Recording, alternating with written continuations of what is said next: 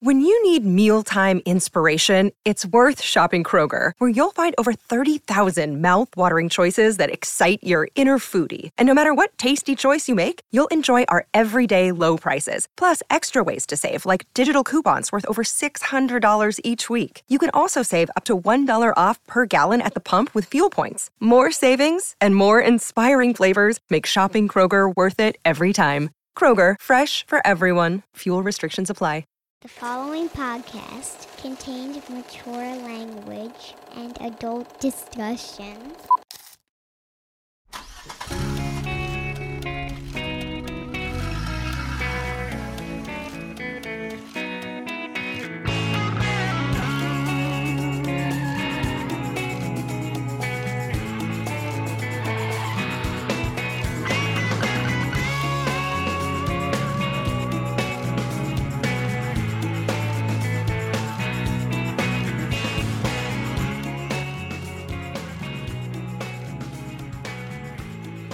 Just reading comments about uh, last week's show.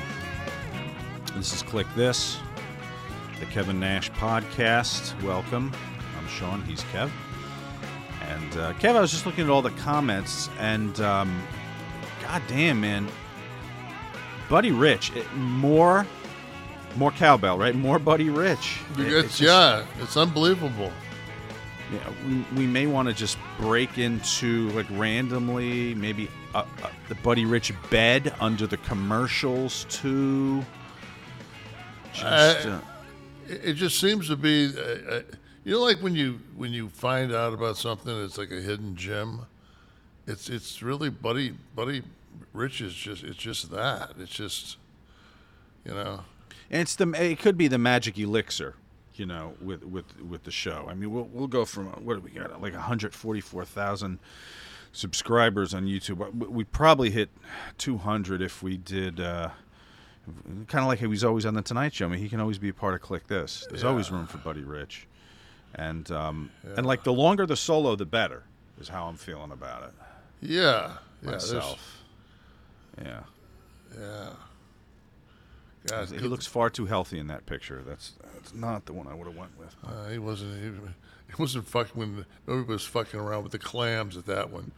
yeah. Listen, uh, uh, right before we came on, I was yeah much better. Right before we came on, um, I saw that this is a um, it's a bit of a moment for you, uh, Miss Raquel Welch Ugh. passes at 82. I tasked Steve with finding some of the best photos. I had that. The, the one all the way on the left was on my door of my bedroom, in black and white, three foot by two foot. what now? That film was what?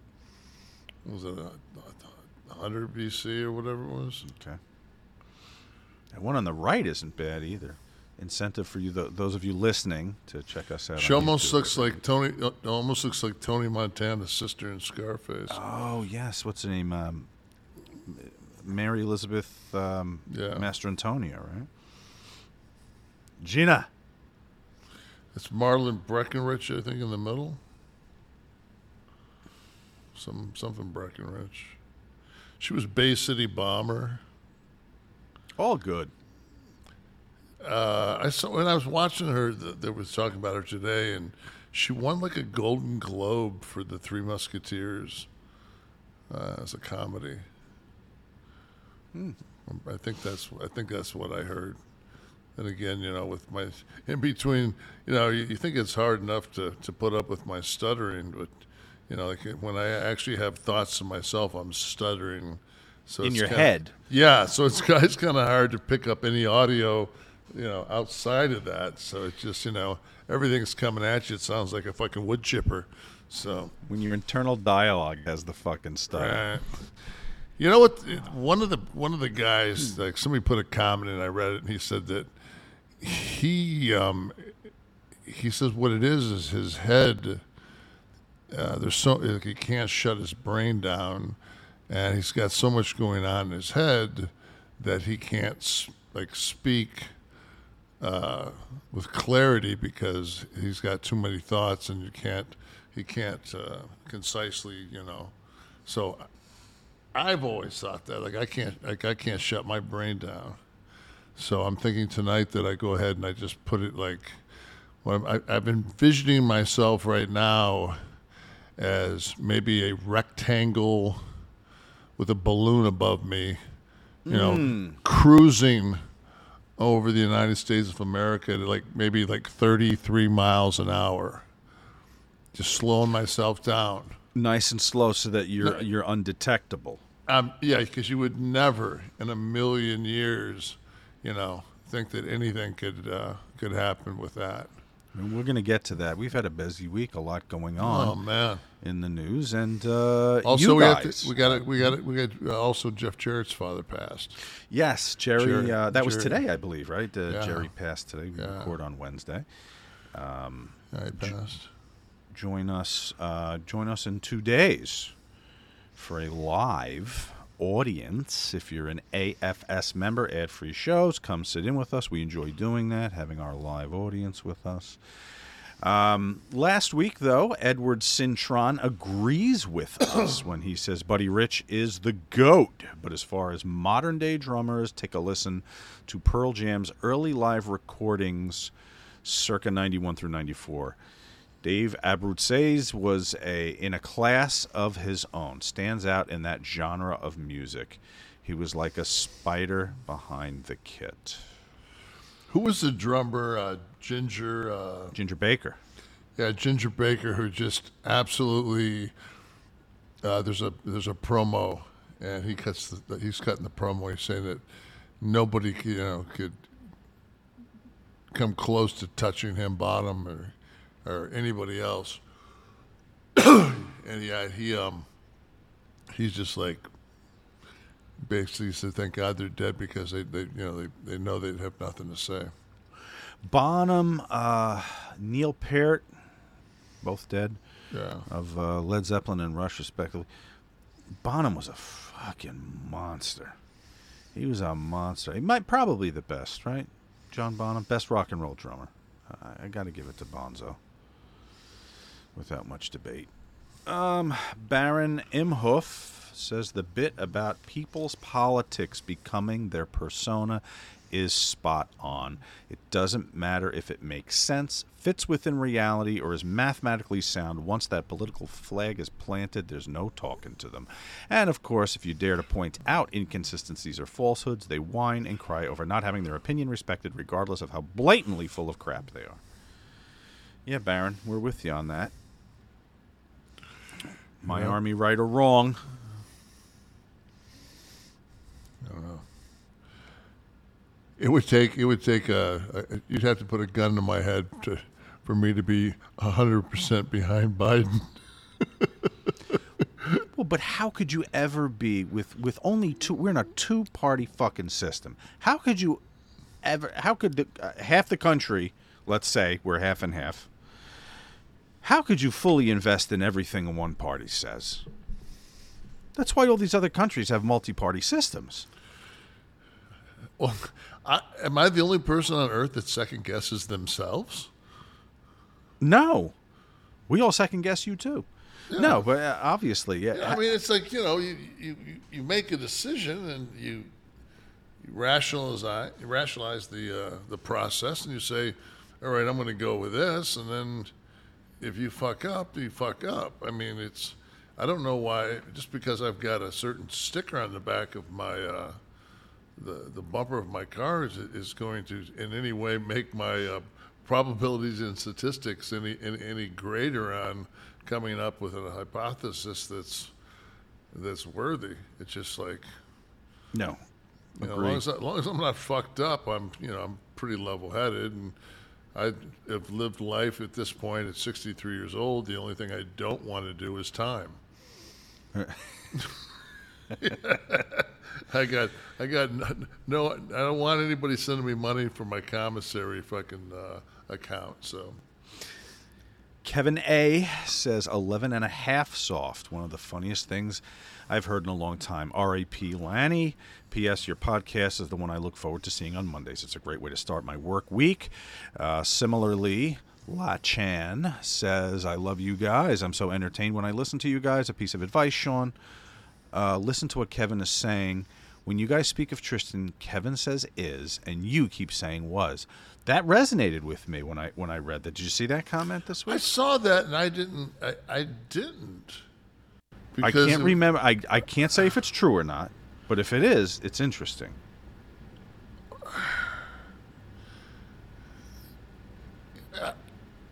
Yeah, if it, but it's a completely different perspective.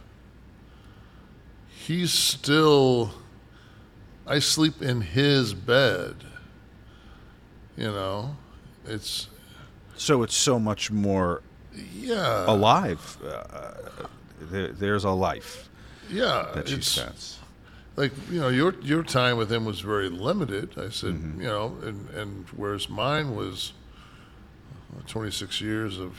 Even though a lot of those years I was, you know, a lot of those days of those years I was on the road, um, wasn't like when he, you know, when he turned 18, he he liked to be around the house. You know, he liked to. He was very much a, a loner and did his own thing, and you know, he was he was completely chill on, you know, living on the beach, and you know, he always got pretty much what he wanted as far as.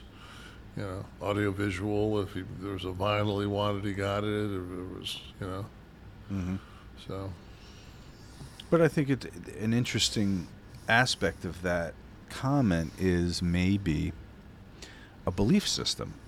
And we've certainly in the last few months talked about that aspect of things and uh, afterlife and whatnot, and or at least at least a spiritual existence beyond an earthly existence, and maybe that's a don't- commentary yeah, on that. and I don't I don't know exactly where I stood. Um,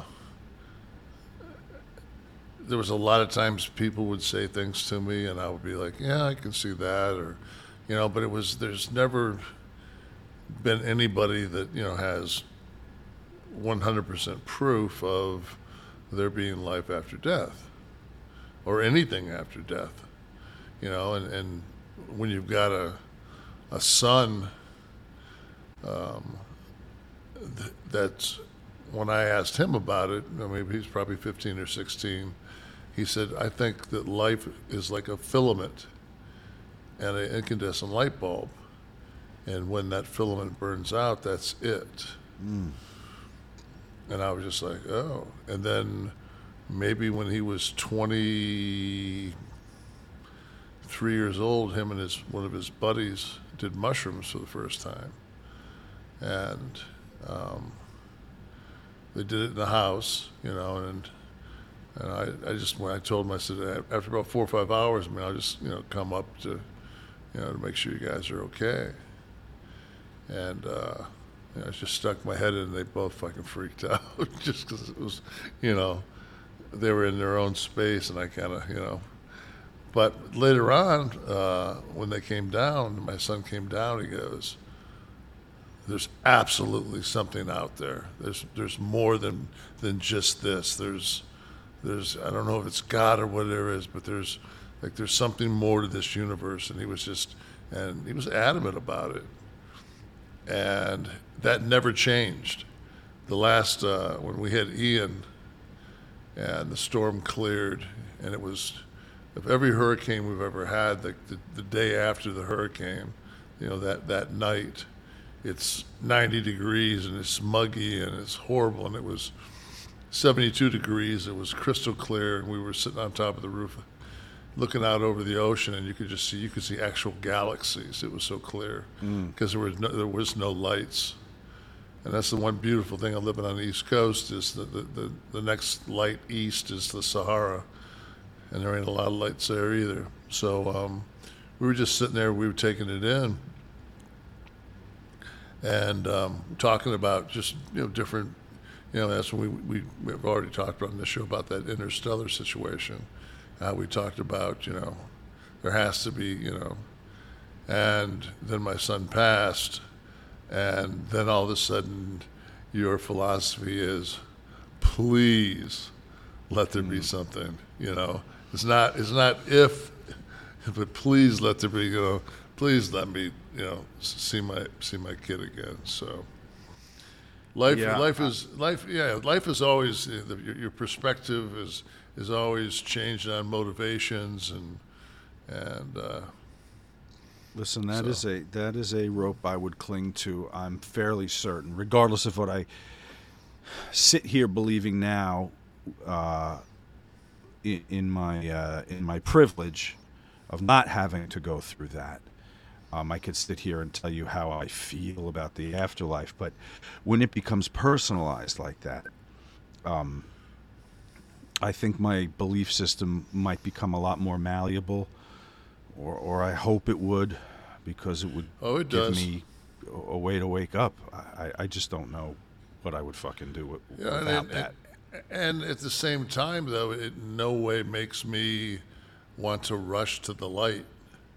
You know, like I was, you know, I, I was talking to you earlier today. We were, we were mm-hmm. just we were talking to some shit, and I just said, you know, the one thing now that this, you know, this we're almost almost four months now since he's passed, and I said that I've gotten to a, a, a place um, and I'm- I'm glad we, we, we got here because I, I, I did want to cover a couple of things. Mm-hmm. Uh, one of the things is is all the people that have reached out, and at the beginning it was so private that I, I, felt that it was intrusive, and it was it was my grief and my space and and then you just realize as time goes on that there's a lot of like I'm blessed. You know, there's a, a lot of fucking people that give two shits about me. So, I mean, I was floored when you told me that the Delta crew. Oh, I mean, everybody from. Know, I've been flying out of that airport for, I don't know, 25, 26 years, whatever it's been, and like everybody signed a card and sent it to my house, and it was like. It's not because I'm a fucking three million miler and a, you know, diamond status. It's just because they, you know, we I'm, I'm I'm pretty cordial and we're all you know we all speak and you know he's been on you know he's been on flights with me many times and they just you know they took the time to to, to fill out the card and that'll be something I have to deal with that when I go in two weeks and and fly you know to get on that plane is all those people you know I'll have to you know put on sunglasses and hope I don't break down and just you know, tell them thank you, and to everybody out there that's that's sent their love, and you know, I, I thank you. It has made it, um, you know, much much more bearable. No one blames you, Kev, for um,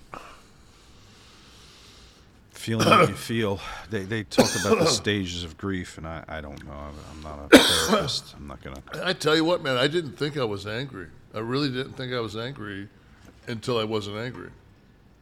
Well, that's where the anger was for you, Kev. Was in the uh, if another if I have to have another person come up and tell me because I, I think that uh, well you tell us that um, with each condolence you were brought back to Yeah, it's just that scab never gets a chance to heal. exactly right. So with a little distance from it now, you know, you see it Yeah, and I, I'm not, I'm not, and I know that this this will be something that you know will, will never.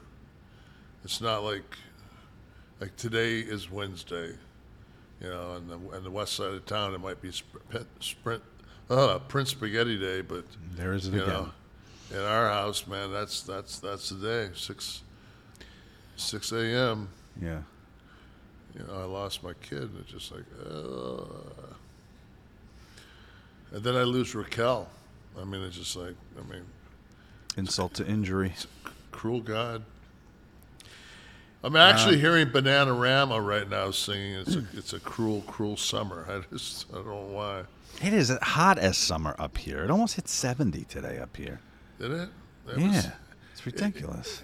we have finally are going to have like Florida weather.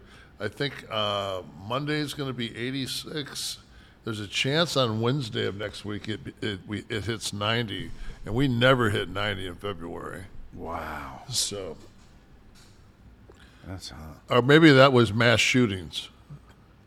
Uh, I think 87. 87, 87 right? It Jeez. is, it is two and a half months, for God's sakes, here in the middle of February. No, that's fucking a month and a half. Month and a half. Month and a half, yeah.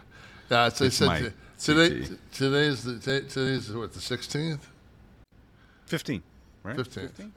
Was yesterday fucking Let's look here. I don't even fucking know. Yeah, 15. Day? Yeah, I, I can look at the top of my my computer there, fucking Mister Mister Pinball Wizard. Um, but uh, yeah, like it's and how many how many uh, mass shootings are there? It was seventy three or four. The, like last time I checked. Yeah, let me. Uh, Anybody guess? Afford Anything talks about how to avoid common pitfalls, how to refine your mental models, and how to think about how to think. Paula, while certainly you can mess up on a million dollars a year, it is far less likely than it is on $30,000 a year. Right. I would meet wonderful people that were struggling with a budget that was super tight. It was 100% you need to make more money. Make smarter choices and build a better life. Afford anything, wherever you listen. Something out there? go here. I can bring this up. The the the reason this is rel- relevant for anyone listening to old episodes three years from now is the uh, the Michigan State uh, gunman has uh, uh, three killed right on on the campus. Right. Um, five wounded was it? Uh, okay, so we are up to 39 mass shootings. No, way, way more than that. It was, it was t- almost two a day. I saw a, a, a thing that said it was seventy something. Hmm, I don't know. Those are police shootings, I think. What? Maybe seven. Maybe we're up to seventy on police Yeah, shootings I don't in a month and a half. You know, and I, I sat there because you know, that, that that was like breaking news, and I was flipping channels, and I, you, you know, it was like it was going to be on everything, and um, I have had the uh, the privilege to, to, to you know to, from being from Michigan to, to, to walk the campus. Yeah, Dominique is saying there's over there's like over seventy, so whatever that last. Uh, that must be the that must be the uh, the NRA's count. Uh, Thirty-two, but Six on January first, by the way. nah, way to kick off the new year. Um, but that campus is, I want to think it's eight or nine square miles. It's like how the fuck do you secure? I mean, I mean, I remember when they showed like the aerial view of the schematics of the campus, and they showed Bagley Hall where the where the shooter first came in and and, and, and first made contact, and then they said, and then he he went a, a block or two, and I'm looking at this this map going, that ain't no fucking block in my life. I mean, he's like that. That I, that student unions, uh, you know, with the, with the intramural and all that is that's that's a a jaunt. And Yeah. by the by the time he goes through there, number one, I, I, I just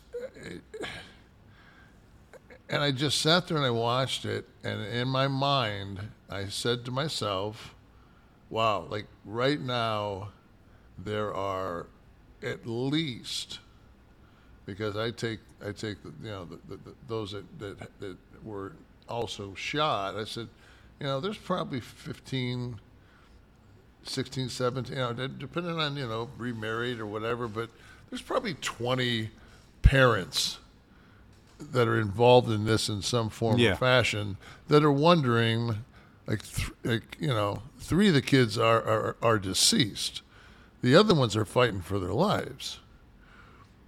So it's like, and I put myself in that situation, going, I stood over my son and watched him go, and it was painless.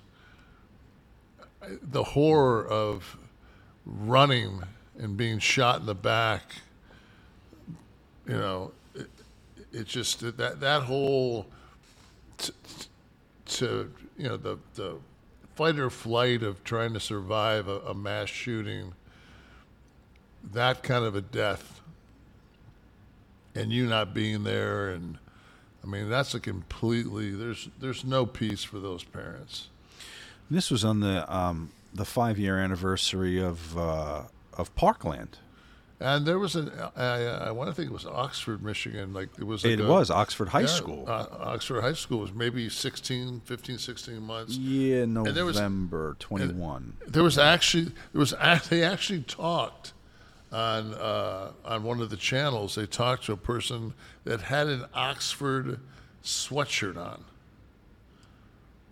So, in other words, the, the, I, w- I was in Oxford during the shooting in high school. I, I, I go to college. Went to college, yeah. And- yeah, and wow. I mean, this is the world we live in. And, and you're going to tell me there's nothing we can fucking do. I don't know how anybody, despite political party, can can listen to these statistics and not be moved to some kind of conclusion that change has to happen. It is the 67th mass shooting 67. uh, so far in a month and a half. Um, Twelve of those are school shootings. like I said, and- you cannot implement anything on a college campus with that much. I mean, it's just impossible. It, it, it's so it's one thing if you've got a structured school and you've got egress. I mean, you've, you've, you've got ways to somehow control it. I, I saw a, a really interesting thing that I wasn't aware of because I don't have a child in, in uh, high school here. But a lot of the counties have taken uh, ex law enforcement, ex military, and they do a training course. And I forget what they're called down here, but they're, they're, they've got the, the actual officers that are in the classrooms you know, like are, are on you know on the on the campus, and then they've got undercover you know people with with firearms also on on the on the high school and and other campuses mm. that are you know are there to to, to, to, take out any any threats Yeah. you know, and it's just there was a I don't I wish I knew maybe you guys can find out who this is. I want to think he was a I'm sure he was a Democrat, uh, but he was from Massachusetts. I want to think his last name started with an L.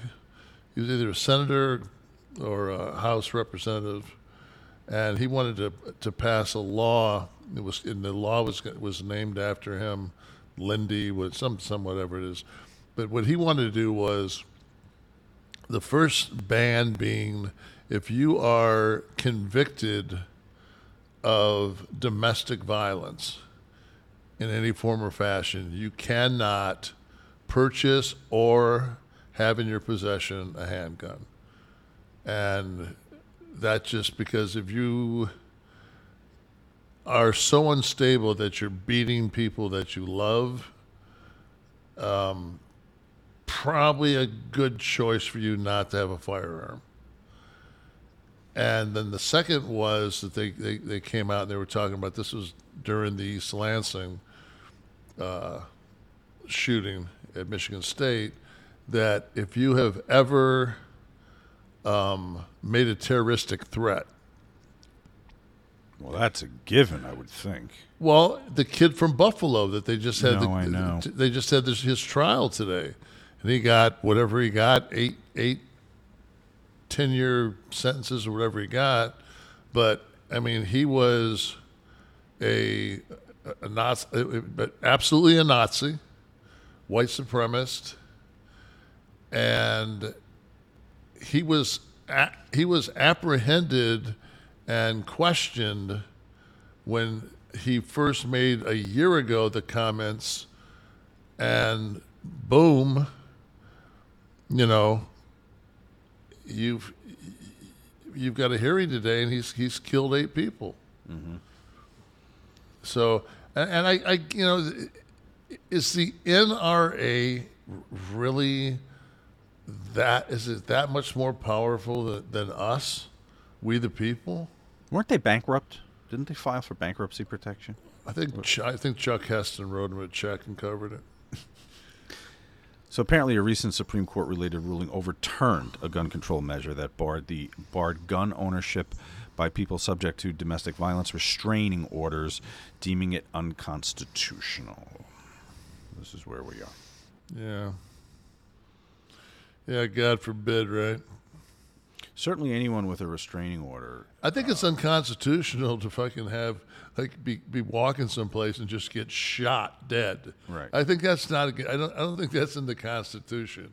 And I and as I become an as I raise my hand and become an American citizen, I also take full responsibility for any whack job that decides to walk into a Walgreens and unload an AR-15. The wait is over. Quality steak, free shipping, period. So you know what I'm talking about when I say that. The Backyard Butcher's Restaurant quality steak boxes. Now available online. I want you to do what I did and get a package of fillets, bone in ribeyes, burgers. Had the burgers last week.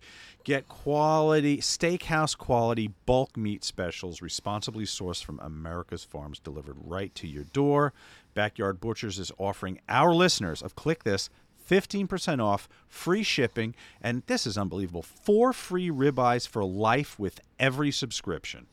Imagine opening up a box of high quality steak, being able to recreate the steakhouse experience right in your own backyard with less than grocery store prices.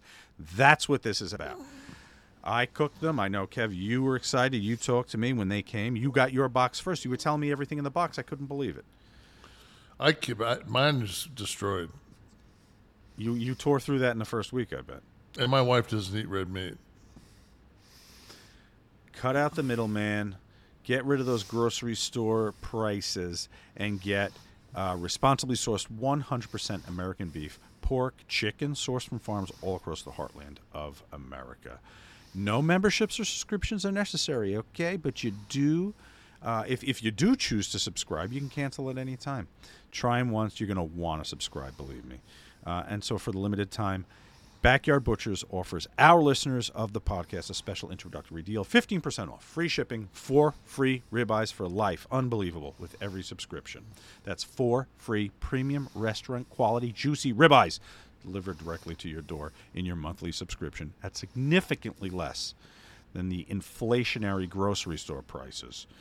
So why wait? You're going to go to backyardbutchers.com, use promo code KLIQ, K L I Q, get your 15% off, free shipping, and four free ribeyes for life. Thank you, Backyard Butchers, for everything you do. Yeah. I hear you. You know, when the uh, when the Michigan State thing first went down, I uh, I frequently do this with with Fox News. I don't care what fucking party you're in. Fox News is ridiculous. Um, whenever something is going down, I always flip over to see the difference in coverage from different news sources. So here are the headlines the day of the Michigan State shooting. Okay, uh, CNN's headline: Michigan State shooting leaves three dead. These are all the front page of the website. It's on my phone, on the bowl, doing this the day it happened, the afternoon it happened. Um, CNN's headline Michigan State shooting leaves three dead. NBC News three killed and suspect dead after mass shooting at Michigan State University. The BBC over the pond three killed in shooting at university. Fox News' headline. Try and find it.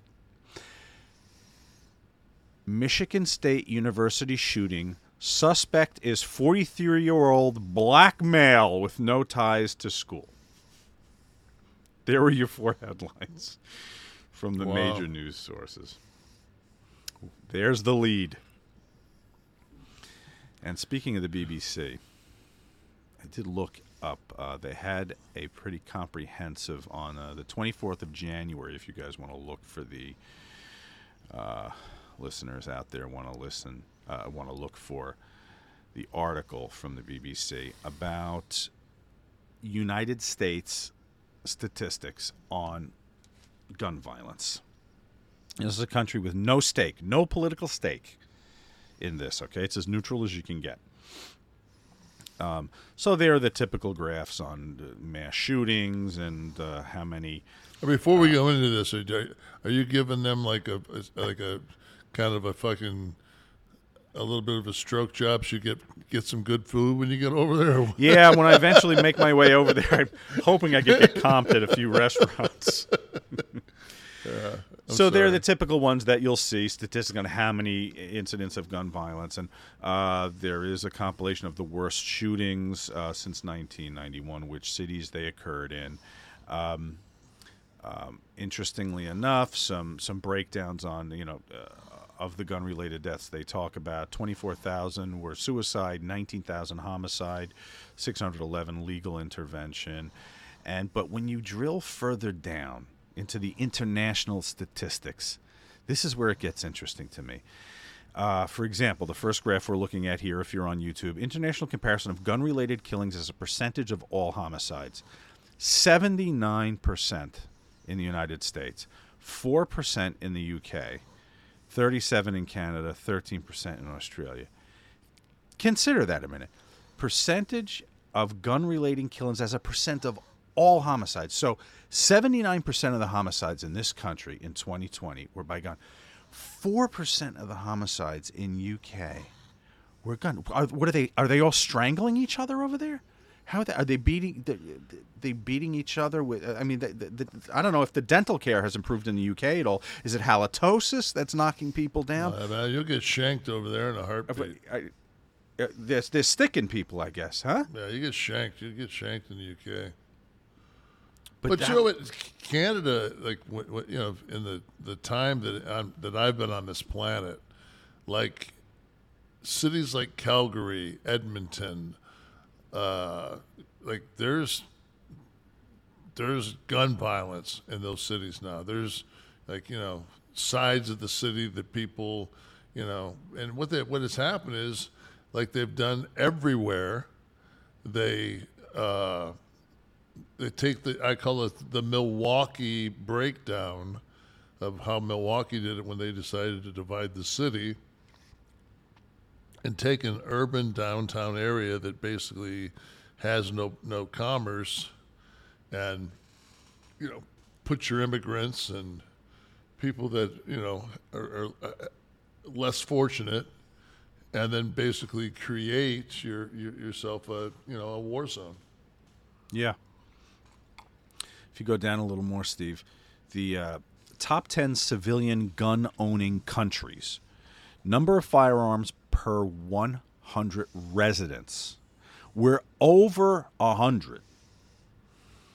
Per 100 people, there are 120 guns here.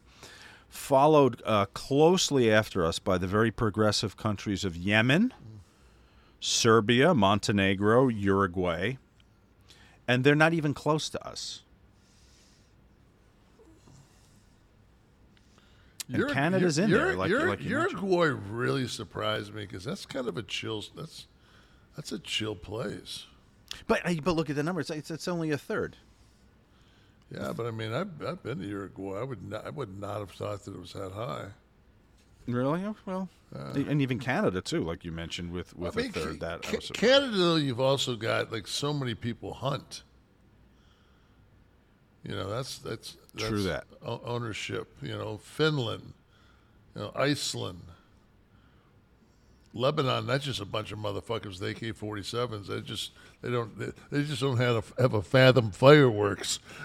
they just they just go out and for fucking, celebration, fire into the sky. Exactly. Not that those rounds got to come down or anything. I think they do it just to keep keep it uh, keep the fucking uh, forty mile an hour UFOs to a minimum o- over Lebanon. you're, They should you're, be dropping out of the sky. Your your turn to fucking scatter tonight. Nothing, no, nothing to spy on over there. Clearly. No. And then, interestingly enough, this is the last graph I want to look at um, how Americans feel about U.S. gun laws. So it's the top line um, and the middle line that move the most. Uh, top line being uh, how many people feel that gun laws need to be more strict. And then the middle line is or kept as of now. Look where the divergence happens. In two, from 2000 to 20 uh, between 2010 and 15 somewhere, right? There's a decline in people feeling that you need more Maybe like two thou- 2012, like it's we're we're all on the same page.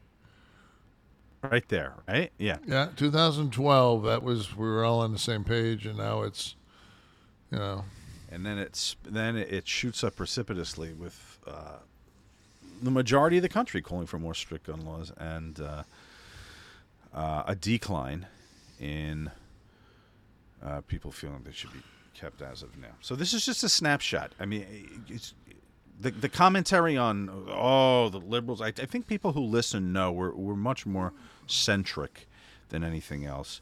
But the gun the gun issue is, and we're not saying. Listen, one of the people on this show has admitted admitted to owning guns. I held one of them. It was fucking weight of a cinder block.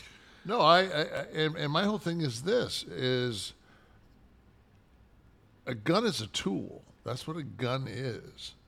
I mean, it's it's, it's a tool. I mean, it's it. it I use it to, to protect my family. I do not, even though I have a, a, a, a, a carry, uh, I don't carry. I don't, I don't, I, I have a concealed. I don't carry. If I carry a weapon, I, I just feel, now I will carry a weapon if I'm going to drive down to Miami.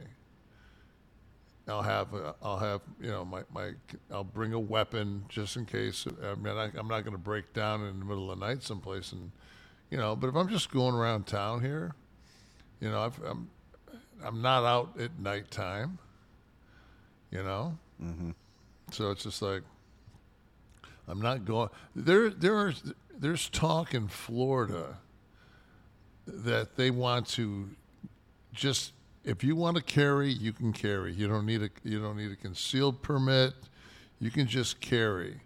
And then there was I think one of the people that that wrote in uh, I don't know if it was this week or last week on, on the on the YouTube, but he he lives in West Virginia, and he was saying that West Virginia has that type situation where you can just carry a, a firearm.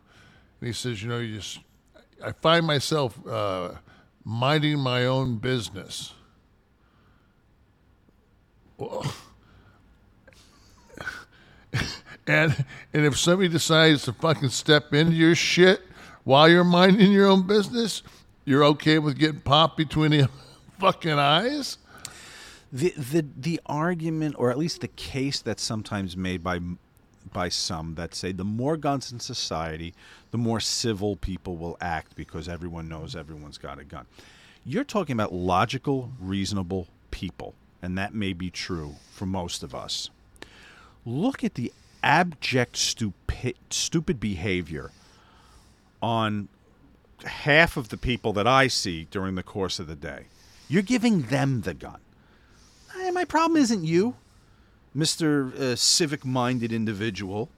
My problem is the morons at the red light that get out of the car and punch someone's car. Well, guess what? Now there's a gun in the glove. So they're going to be stupid. So Well, you can the- always measure a decline of society by the amount of guns that are visible.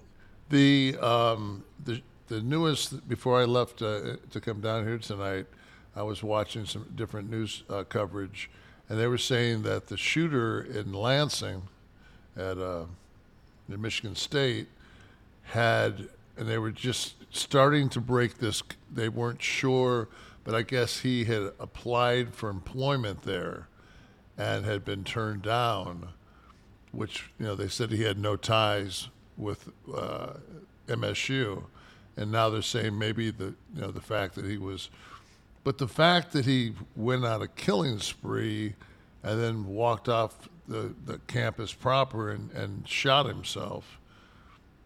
You know, He's definitely got, not getting hired now. no. And they said, you know, they had a thing. They said that he, his father said he got very angry after the death of his mother.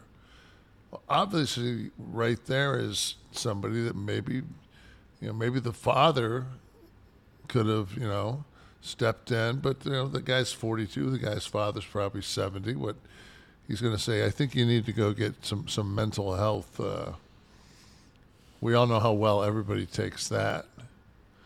That suggestion, right? Yeah, everybody, every, you know, Go because some help. yeah, it's just like you're fucking, you're batshit crazy, and you're telling me to go get mental health. But um, but that's like you know, there was a lot of people that when my son when my son passed, and I guess that you know, if I would have uh, came on the air and not brought it up, and not said that I was hurting, and not said, then then you know, NMLS number 65084, equal housing lender. Woo! The five star reviews are in and it's confirmed. SaveWithConrad.com can save you thousands. Jimmy E writes that we saved his family more than $1,000 a month. James S says we saved his family more than $1,200 a month. But how much can you save? It's free to find out right now at SaveWithConrad.com. But if you've got a second mortgage, if you've got credit card debt, or even worse, if you're in a 30 year loan, it's not a matter of if we can save you money, but a matter of how much at SaveWithConrad.com. But I think that if you're transparent and you're trying to deal with your situation, you know, I, I don't need to go. To, I personally didn't need to go anywhere because I, I knew I wasn't going to harm myself or anyone else.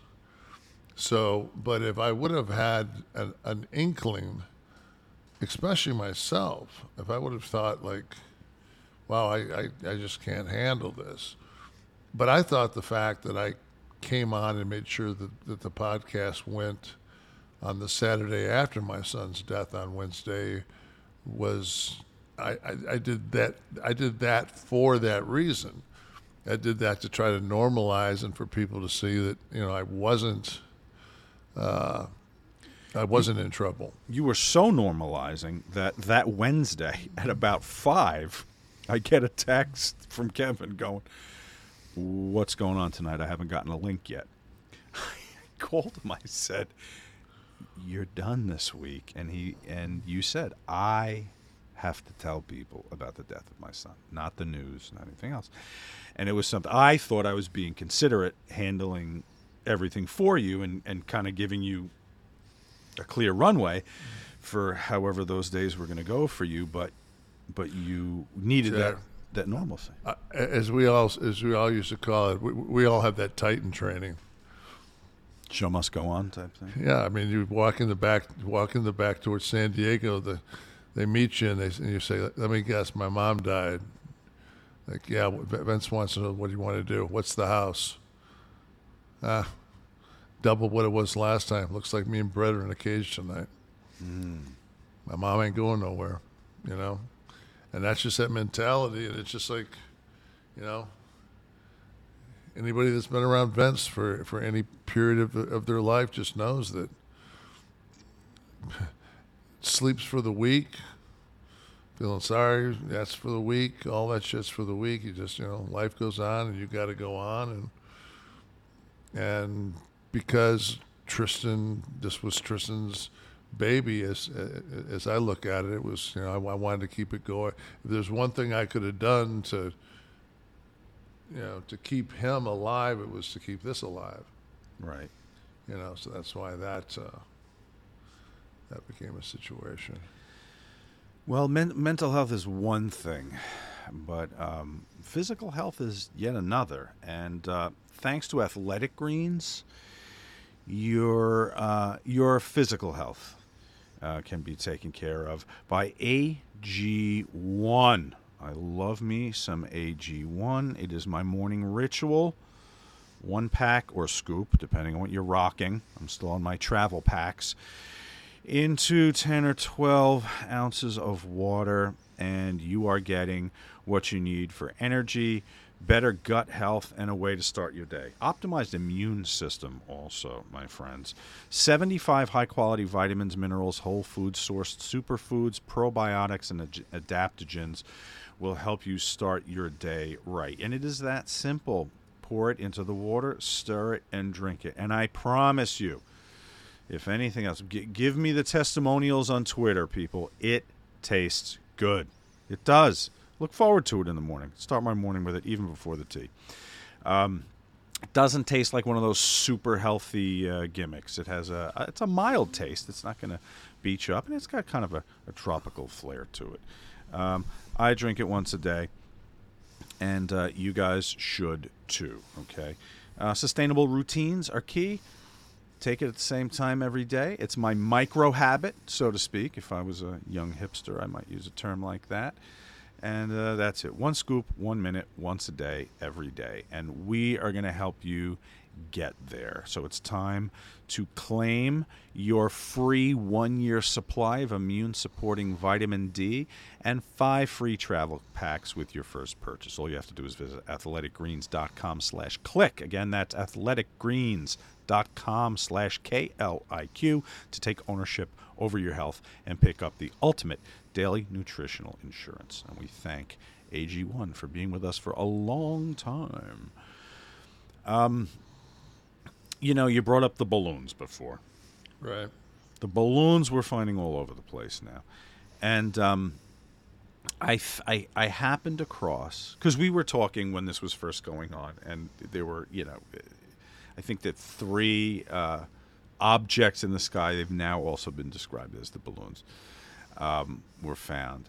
And I, I happened upon this explanation from our government about why there is this uh, recent surge in balloons over our heads. Uh, uh, spy balloons? Or are they weather balloons? But so apparently, to successfully fly an object over the United States of America, you just had to make sure a that it was slow moving and it would avoid detection. So, a, a spy balloon or a very, very poorly manned aircraft would have done it.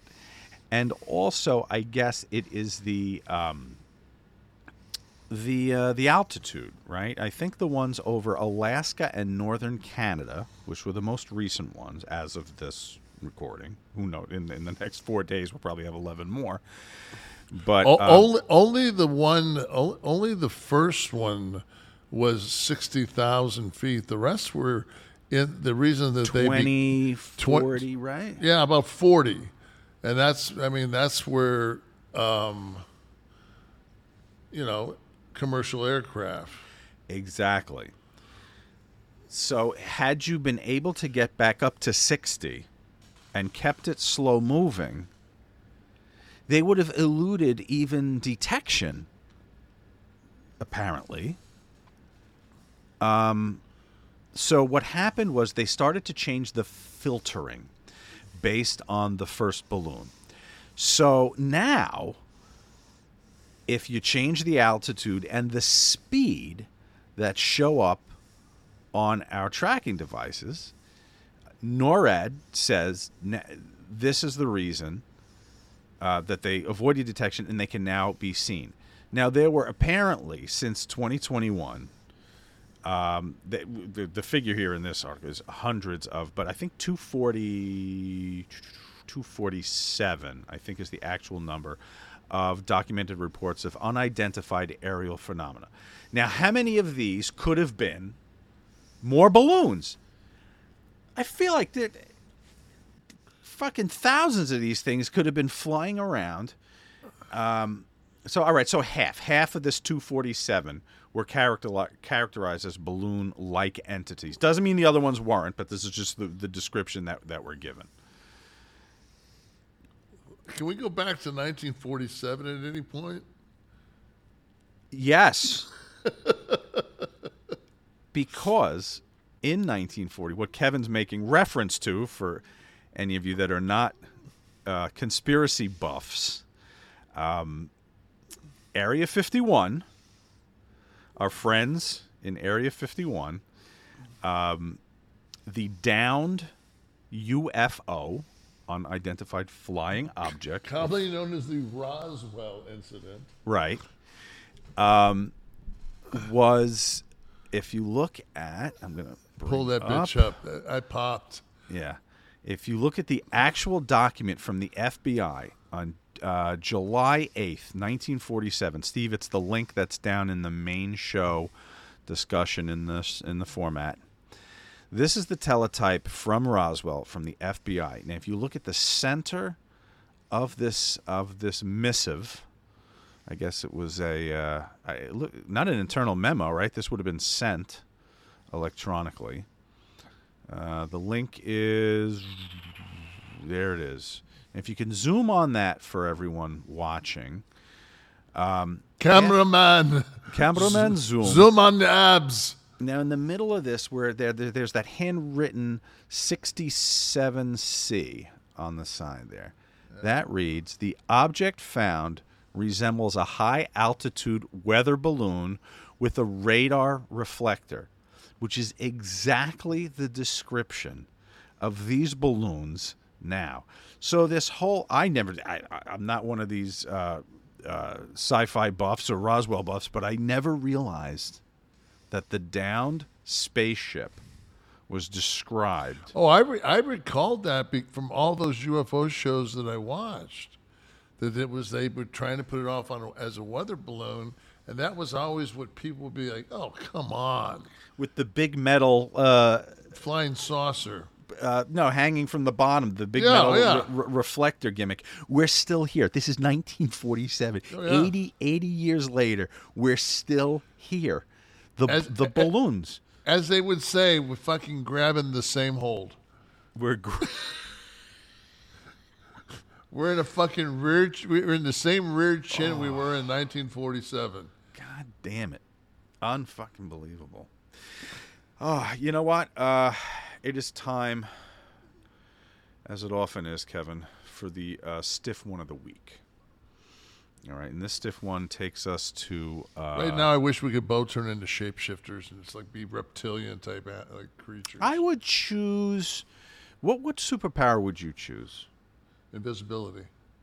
I think I think I would too. But if I'm invisible, can I still touch it? Like, can I walk into a, a, a museum invisibly and take a painting, or can I not touch the painting because I'm invisible? No, you can t- you can grab it. All right. So then I, I would go for invisibility.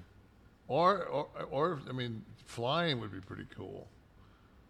Yeah, I could get down the- to Florida so much faster. It's just a ski mask. You could, give- could, like, go in, uh, go into any place and just clear out, you know, a couple of, you know, a couple of hundred at, at each little convenience store and just be, be gone up in the air. Like, what, what, and, and what, what did he leave in? He flew. Right. Rocketeer. Um, one superpower that we actually can give everybody is a rock hard Kizak. pipe.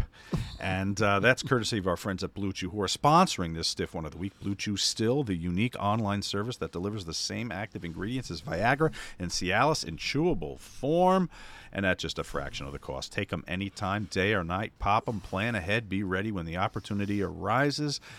Uh, we want to hook you up, and the process is simple. You just sign up at BlueChew.com, and you consult with one of their licensed medical providers online, and you're approved online, and you get your prescription within days. It's all online. No visits to the doctor's office, no awkward conversations, no waiting in line at the pharmacy. They come to your door in discreet packaging. If objects made in the United States that you purchase are important to you, well, good news. Blue Chew's tablets are made in the USA. Um, they uh, we want to help you out, and we're going to give you the opportunity to try Blue Chew free, as we do every week here, um, courtesy of this special deal. You're going to go to the website bluechew.com, promo code NASH. Uh, to receive your first month free. You're going to pay five bucks for the shipping, but that's it. Visit bluechew.com for more details and important safety information. Um, you don't need a problem. I saw somebody posting that someone was very proud on Twitter. Did you see that? They put the picture of their their cash that arrived, their their their box full of uh, full of um, Blue Chew tablets, courtesy of this show, and. Um, we want you to go there now and do the same as uh, as our friend there, BlueChew.com, promo code Nash. Um, go to the website, BlueChew.com, for more details and important safety information. And we thank Blue Chew for sponsoring the podcast. Um, our I got, I got a question for you. yeah, So, you know, I mean, I think sex is pretty important. So let's Absolutely. just let's just uh, uh, equate it to to being a major league pitcher. Now, if you had a 60 mile an hour fastball, and you could take a blue chew and it give you a 104 mile an hour fastball, wouldn't you take a blue chew? Right? Think about that. That's a performance enhancing drug that is not frowned upon by the Hall of Fame. You No. could, you could be in the in the in the uh, in the coitus Hall of Fame, and Blue Chew will get you there. Well done, Kevin. Too Too Cold Scorpio, who has a fucking sewer pipe between his legs, from what I understand. I don't even. I don't know if he needs the blue chew or not, but that would probably clear out a room if he did. Um, uh, he is our subject of the stiff one of the week here. This is too cold on some of the smelliest wrestlers uh, that he had to be in the ring with um, in his time. Here's too cold. Let's see. some of the worst smelling great super guys outside of their wrestling gear. But their wrestling gear, ooh wee, don't know if it was for a rib or what. Harlem Heat. Really? Harlem Heat would not wash their gear, and I don't know if they was doing shit on purpose, doing shit on not. But let me sweat up all in this shit, and I'm just gonna throw it in my bag and leave it there until the next time I go out on the fucking road. I ain't gonna wash this shit for about mm, two or three weeks. And now you don't do that shit. The shit is stuck in it. Don't care how much you wash it, that shit's not gonna come out. How about WWF?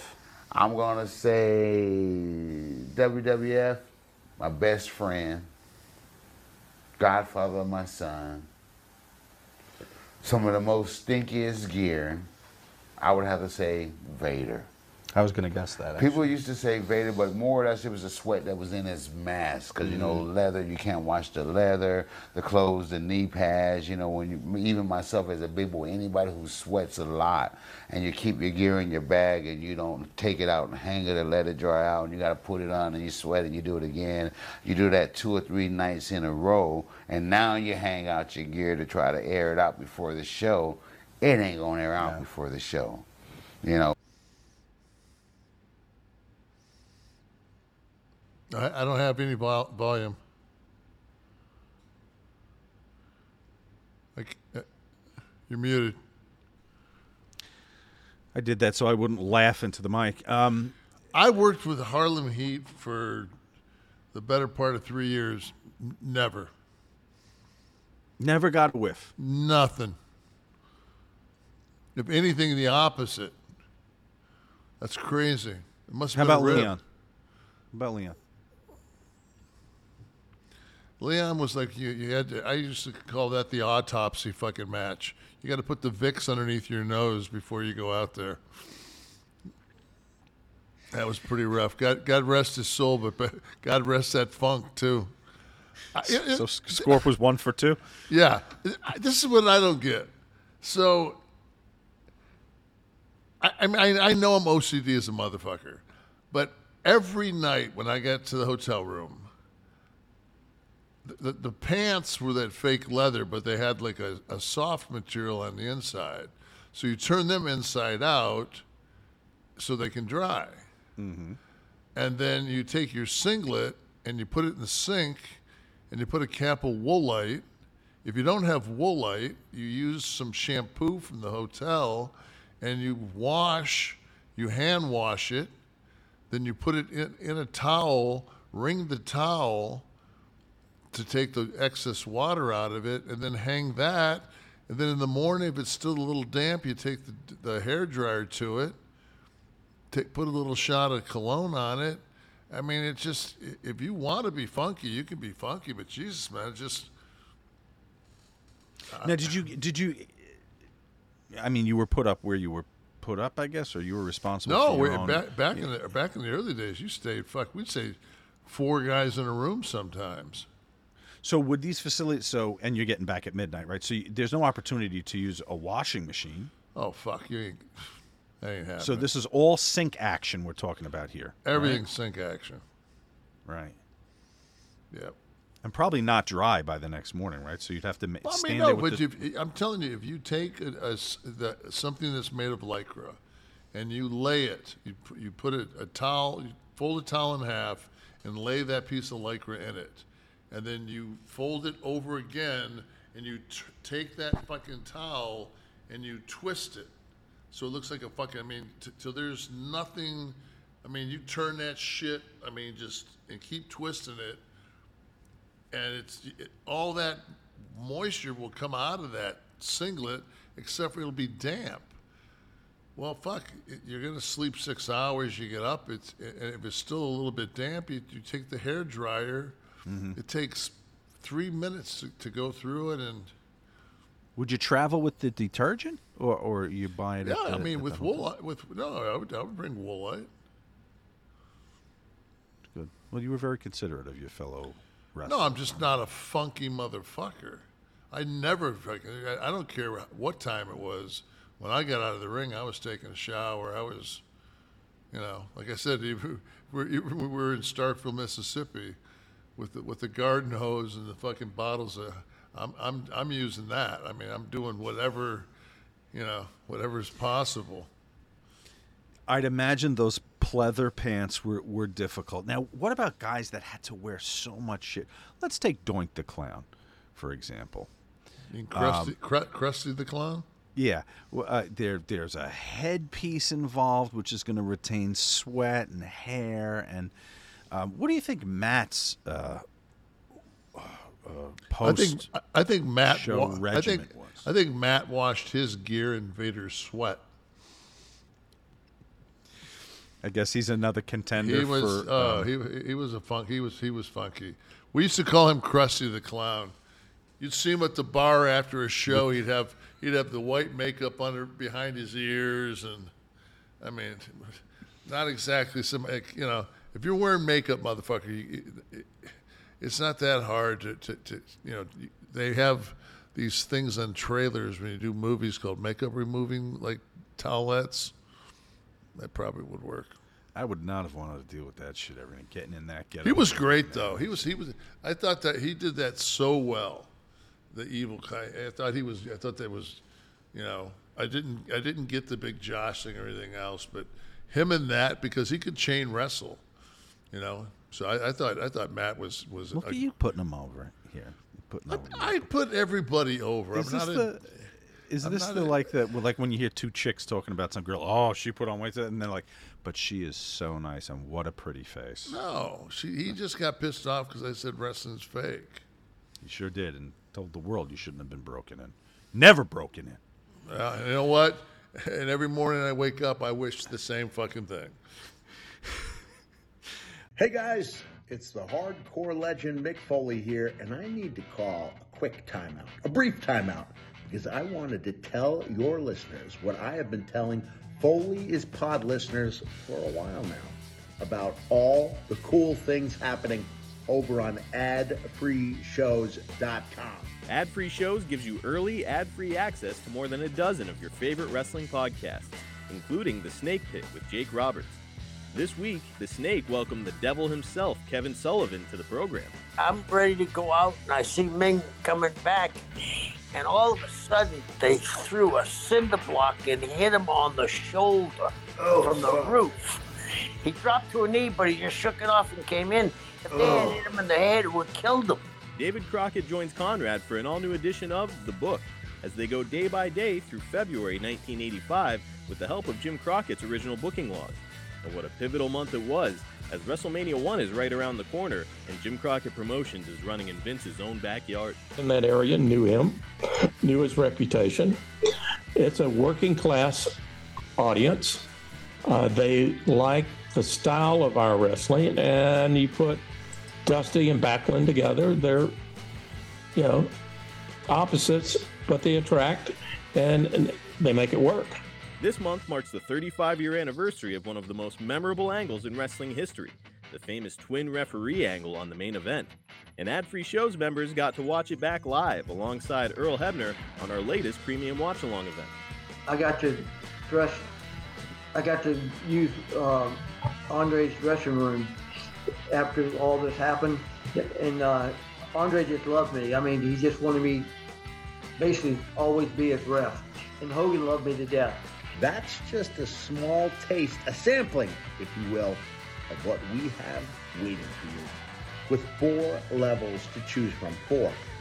See for yourself why ad free shows is the best value in wrestling today. Sign up now, right now, at adfreeshows.com. Um, n- new segment uh, this week, Kev. I, we've been mixing it up. We talked about, you know, the, the Jersey guy, the Florida man. We did a little Dear Sexy. Here's a new game for you, Kev. Called, Oh, God. Get ready. This is called What Worker. I'm going to give you some details, and I'm going to see if you can guess who I'm talking about in the professional wrestling game. Okay? Um, so this individual, this is a man. I'll give you that. Now the rest you're going to have to guess based on these clues. First, first wrestler to be put in a body bag by the Undertaker. Second clue, held the World Class Championship Wrestling American Tag titles twice. He was trained by Verne Gagne. Uh, he won his second AWA World Light Heavyweight Championship. There's another clue. By defeating Steve Regal. In 1990, he won the AWA World Lightweight, Light Heavyweight, Light Heavyweight, right? Go figure. Uh, title for the third time. He was jailed in July of 1986 when he was found guilty of sexual misconduct involving a minor. He was convicted of fourth degree sexual conduct with a minor on January 23rd, 1989, if that first sentence wasn't enough.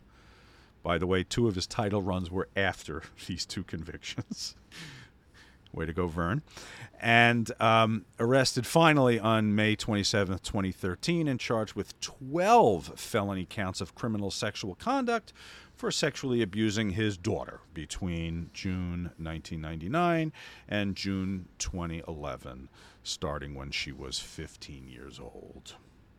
Who is this stellar worker? Jesus Christ! You're talking about a fucked up number. n- Number one, so we so so we know going forward on these uh, fucking games. I'm not that guy that wanted to be a wrestler. I became a. I wanted to be a basketball player. I never watched an AWA fucking match in my life. So that's number one. Number two, I'm gonna I'm gonna say it's nails. Um, no, this was uh, Buck Rock and Roll Zumhofe. I don't even know who the fuck that guy is. Get the fuck out. Yeah, Looks like Rip Rogers. I don't know who the fuck that is. Do you really don't? Okay. I don't know who the fuck that is.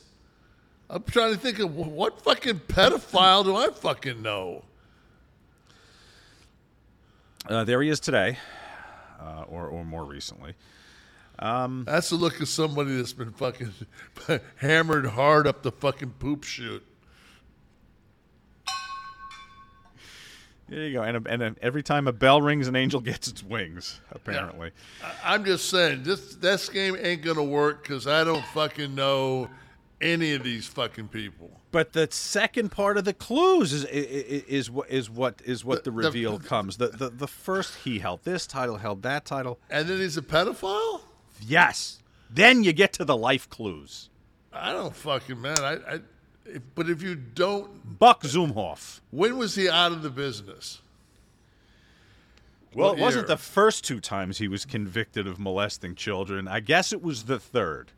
What, what year is that? Well, I guess uh, when did he have his last match? Someone can maybe confirm this, but uh, I had. Uh, well, I would say I would say maybe. Uh, well, in '90, he won the AWA World Light Heavyweight title for the third time after his uh, All right, I'm I'm breaking in.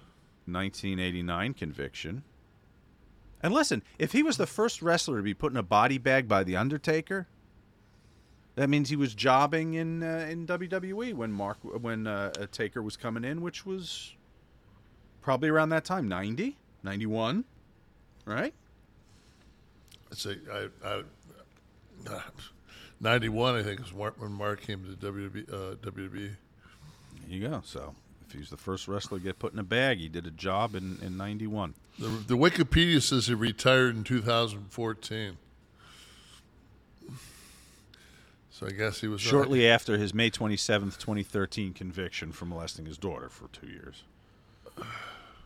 Not two years. I'm sorry. June Jesus. 1999 through June 2011. I don't want. Let's let's not play that game again. All right, Buck. That was fun. Come on, I'll, I'll give you a ground ball next week. I, yeah, fuck that. I don't want to play. Take your marbles and go the fuck home. Get Yeah, off my bus. I don't want to play anymore. You fucking clam. Jeez, I, now now I just called Nails a pedophile. See, that was what I, that that's this is what you continually fucking paint me into the corner with this shit. Um, I you Who's- did say nails, Who, didn't who- you? whose show is this? Ke- Kliq This with Kevin Nash and Sean Oliver. With. Not- with Sean Oliver. Not even an and. It's a with. with. uh, Yeah, uh, ladies and gentlemen, I'm with Sean. Not on this one. You think the clams were? Was he referring to the musicians as clams? It's time to get back to Buddy Rich. It's been an hour. Yeah, we, Um, we we need to get out of this fucking. What what's his name? Buck Zoom. Buck Zumhofe, Buck Rock and Roll Zumhofe. He brought a boombox to the ring. A mainstay of, of the Minneapolis territory. I am not fucking. I, there's a reason we don't talk fucking much wrestling on this show because I don't fucking. I and every time I do, it seems to turn into a landmine, huh? I didn't watch the shit. I'm fucking sorry. Fucking, I mean, if I, I came home from fucking playing ball with a torn up knee and fucking saw Hogan down at Joe Louis Arena and thought that was pretty fucking cool. That's about where, where I come in. So if you're not one of the fucking kangaroos or Bobo Brazil from the fucking uh, big time wrestling in Detroit, I don't know who the fuck you are until fucking the, the Hogan era. Unless you're in the ring with them, you don't know who they are. All right, so for next week, forget which wrestler, which baller. I can find NBA. Oh, basketball. Oh, okay, yeah. which baller? that. Yeah, All can do that. Fuck Very yeah. good. Editing on the fly here. You know, uh, the balloon. The, the we were t- we talked about the balloon. We talked about the Roswell thing this week, and so the pedophile Buck Zumhofe. Buck Zumhofe, Buddy Rich. This is, the write up for this episode is going to sell it. Um, so it got me thinking about uh, the, the Roswell thing. Seemed completely ridiculous to me as I began to research it in light of the balloon thing. So we're talking the balloon shit this week. Then I open the, the, the FBI dossier there, and I see that this is described very similarly to the ones now with the, the metal underneath. So I got to thinking of a lot of the unexplained phenomena. And uh, are we at a time now where we can say, with media and technological advances, nobody buys this shit anymore? If, if if shit had if Area 51 had happened now as opposed to 1947, it wouldn't have even been a blip on the fucking radar. So I no, because number one, because we are so we're so conditioned not to give a fuck. If But is that what it is, or is it debunked almost as it becomes news now? No, because if it doesn't directly affect us, we don't care. I want my guns. I don't give a fuck about some weather balloon. Uh, it's like they they say that there's aliens that walk among us. I mean, that's like people say that all the time. Oh, yeah, illegal aliens that walk. no, I'm talking about fucking. You know, they some people believe that there's shapeshifters and all this other shit. It's just like with C. I think once once CGI got be, be, behind uh, beyond uh, claymation. once, They can do anything. Yeah, once once Sinbad was fucking like no longer fucking as good as shit got. I mean, I, I, I was watching some horrible show on Netflix last night. It's um, oh, it's, it's about robots. Uh, but I mean, what you can do for like, CGI wise now, cheap. You you would think that it's um, I'm like, wow, this is this is a this is going to be worth watching. The guy, there, it's it's they take the show and they dub it, and the the guy's alarm goes off. Okay, this, show is for for for English, and the robot says it's thirteen hundred hours. He goes, "What time zone?"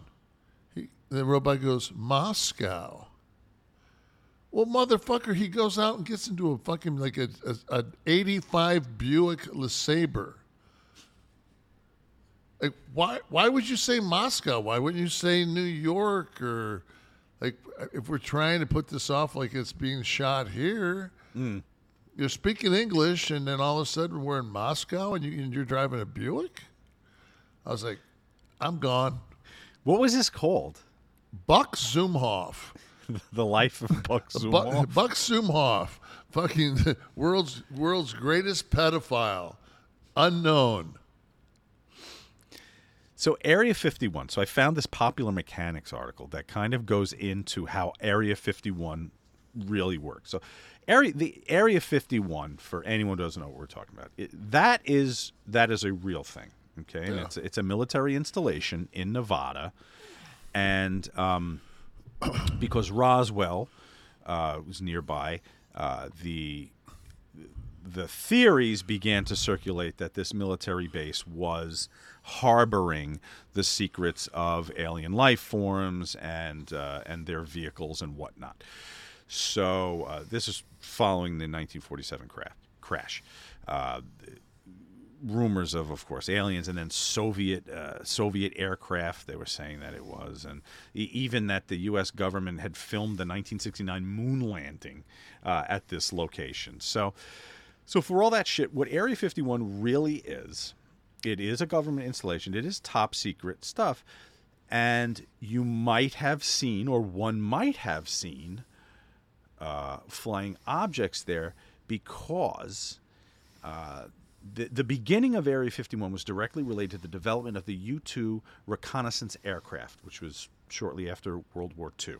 Okay, the Soviet Union lowered the uh, Iron Curtain, I guess, and the uh, re- rest of the Eastern Bloc, uh, creating a, like an intelligence blackout, couldn't get information. So, um, what happened? So, we begin testing aircraft at this location. So, the I guess it would be the the Navy and the Air Force uh, b- begin to send low flying aircraft, right, over uh, Russia and uh, constant risk of being shot down. So, Area 51, because I guess its map designation gives it the name, this middle of nowhere site, um, they begin trying to engineer this reconnaissance plane, a U 2. I'm not a military guy, I don't know what the fuck a U 2 is. But. Um, Achtung Baby. But it's yes, it, it's a good band, and uh, so this testing begins, um, and so again, uh, the parallels continue. Uh, altitude is becomes an issue now because uh, today's air, airliners can like 45,000, 50,000 feet in the air, right? So, but in the mid 50s, airlines flew at altitudes between 10,000 and 20,000. I didn't know this before I read this.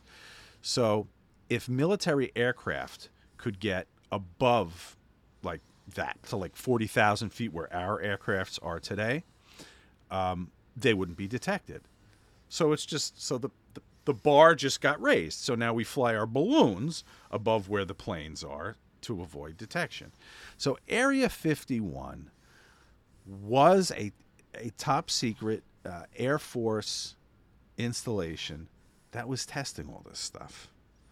So there are people still today. It wasn't there an anniversary a few years ago where people went there and they were like camped out and trying to get in, and it, it, it became a whole thing. Like like out in Roswell, they sell. Yeah, but I mean, I, I, still, th- I mean, Bob Lazar, that whole Bob Lazar shit, you know, what is that? who worked there? Who who who? Right. I, I guess that's been confirmed that much. Yeah. Um, He said could- that he, he said that he's, you know, seen uh, was was not only did he, he say he worked there, he worked on um, reverse engineering the downed UFOs that were the actual uh, situation causers.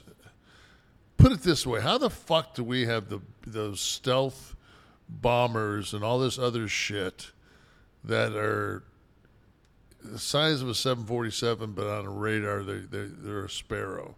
How do we have those and nobody else does? Don't We you just- think there'd be more than one dude who would confirm what was going on there other than Bob Lazar? I think Jesse Ventura was too. That's Mexico. with, his, with his with his Dalmatians or whatever the hell. A thousand dogs. So, in Area 51, I I really see nothing. That's kind of debunked itself. I mean, the military it, it admits to you know they're running their their air, tests of aircraft and maybe some bizarre shit did fall down. Yeah, but, maybe uh, they're shooting it out of the sky to test now- its durability. Now they do. Now it's like, oh no, we've we've, we've always been testing aircraft. It's just that the last from from eighty to, to, to two thousand was shit that we re we we engine we we re-engineered off a fucking alien aircraft. Where Put do you this- sta- where do put you it- put it stand this- on it? Put, I I put it this way: you go to the you go to the Mayan, the Incas, and and the uh, Egyptians, and which were the three most advanced civilizations. On every one of those pyramids is some motherfucker on a rocket that didn't exist. That's all I got to say. Okay.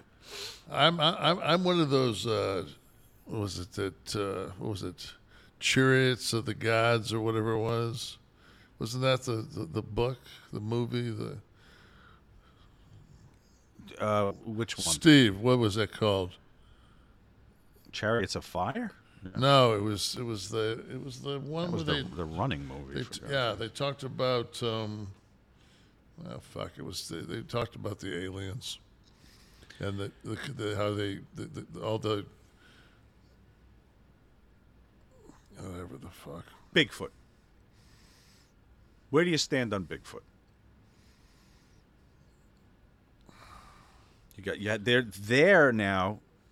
Other than the, I mean, we had a lot of stupid stills of, of Chariots of the Gods. Chariots of we the. Gods. You were right. Um, 1970 West German documentary film.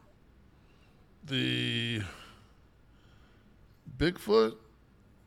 You have that video. We have that video from 1967. I mean, uh, we've also got that that uh, that shot from that uh, in, independent uh, wrestling group.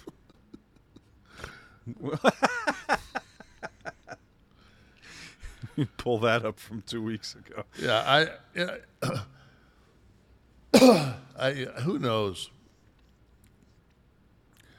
I, I'm sure that in Ohio, where that fucking train's been sitting there burning for the last fucking ten days, Some of the residents are going to Yeah. resemble Bigfoot in 10 yeah, years. fifty years from now, you're gonna see a bunch of motherfuckers up in the hills looking like that. I don't. This one is certainly more plausible because you could have some kind of animal form, some mutated gorilla that was bouncing around out there. Certainly Yeah, more uh, plausible than people flying around from Mars that are never really seen. Uh, I don't know, man. I was out there when, in Phoenix when those fucking seven lights did the dance and all that shit. And I mean, I've, I've uh, some of those spacecraft. Uh, you see spacecraft go, uh, you know, Mach two in, into a fucking lake and come out, you know, at the other end of the lake. I mean, there's just shit that, This is stuff you've seen? yeah, on fucking videos. Oh, okay. Uh, no, not not in person. Fuck, I mean, Well, I would have I would have believed your testimonial over anybody if, else's. if it if it ain't on my fucking television, I don't see shit. I don't there, there's the fucking Phoenix. Could be anything. Could could be anything. It, it actually it looks like the uh, watch pot lights in a movie when you, theater. when you watch them do, when you watch him do the dance on the video. It's it's. There's another one.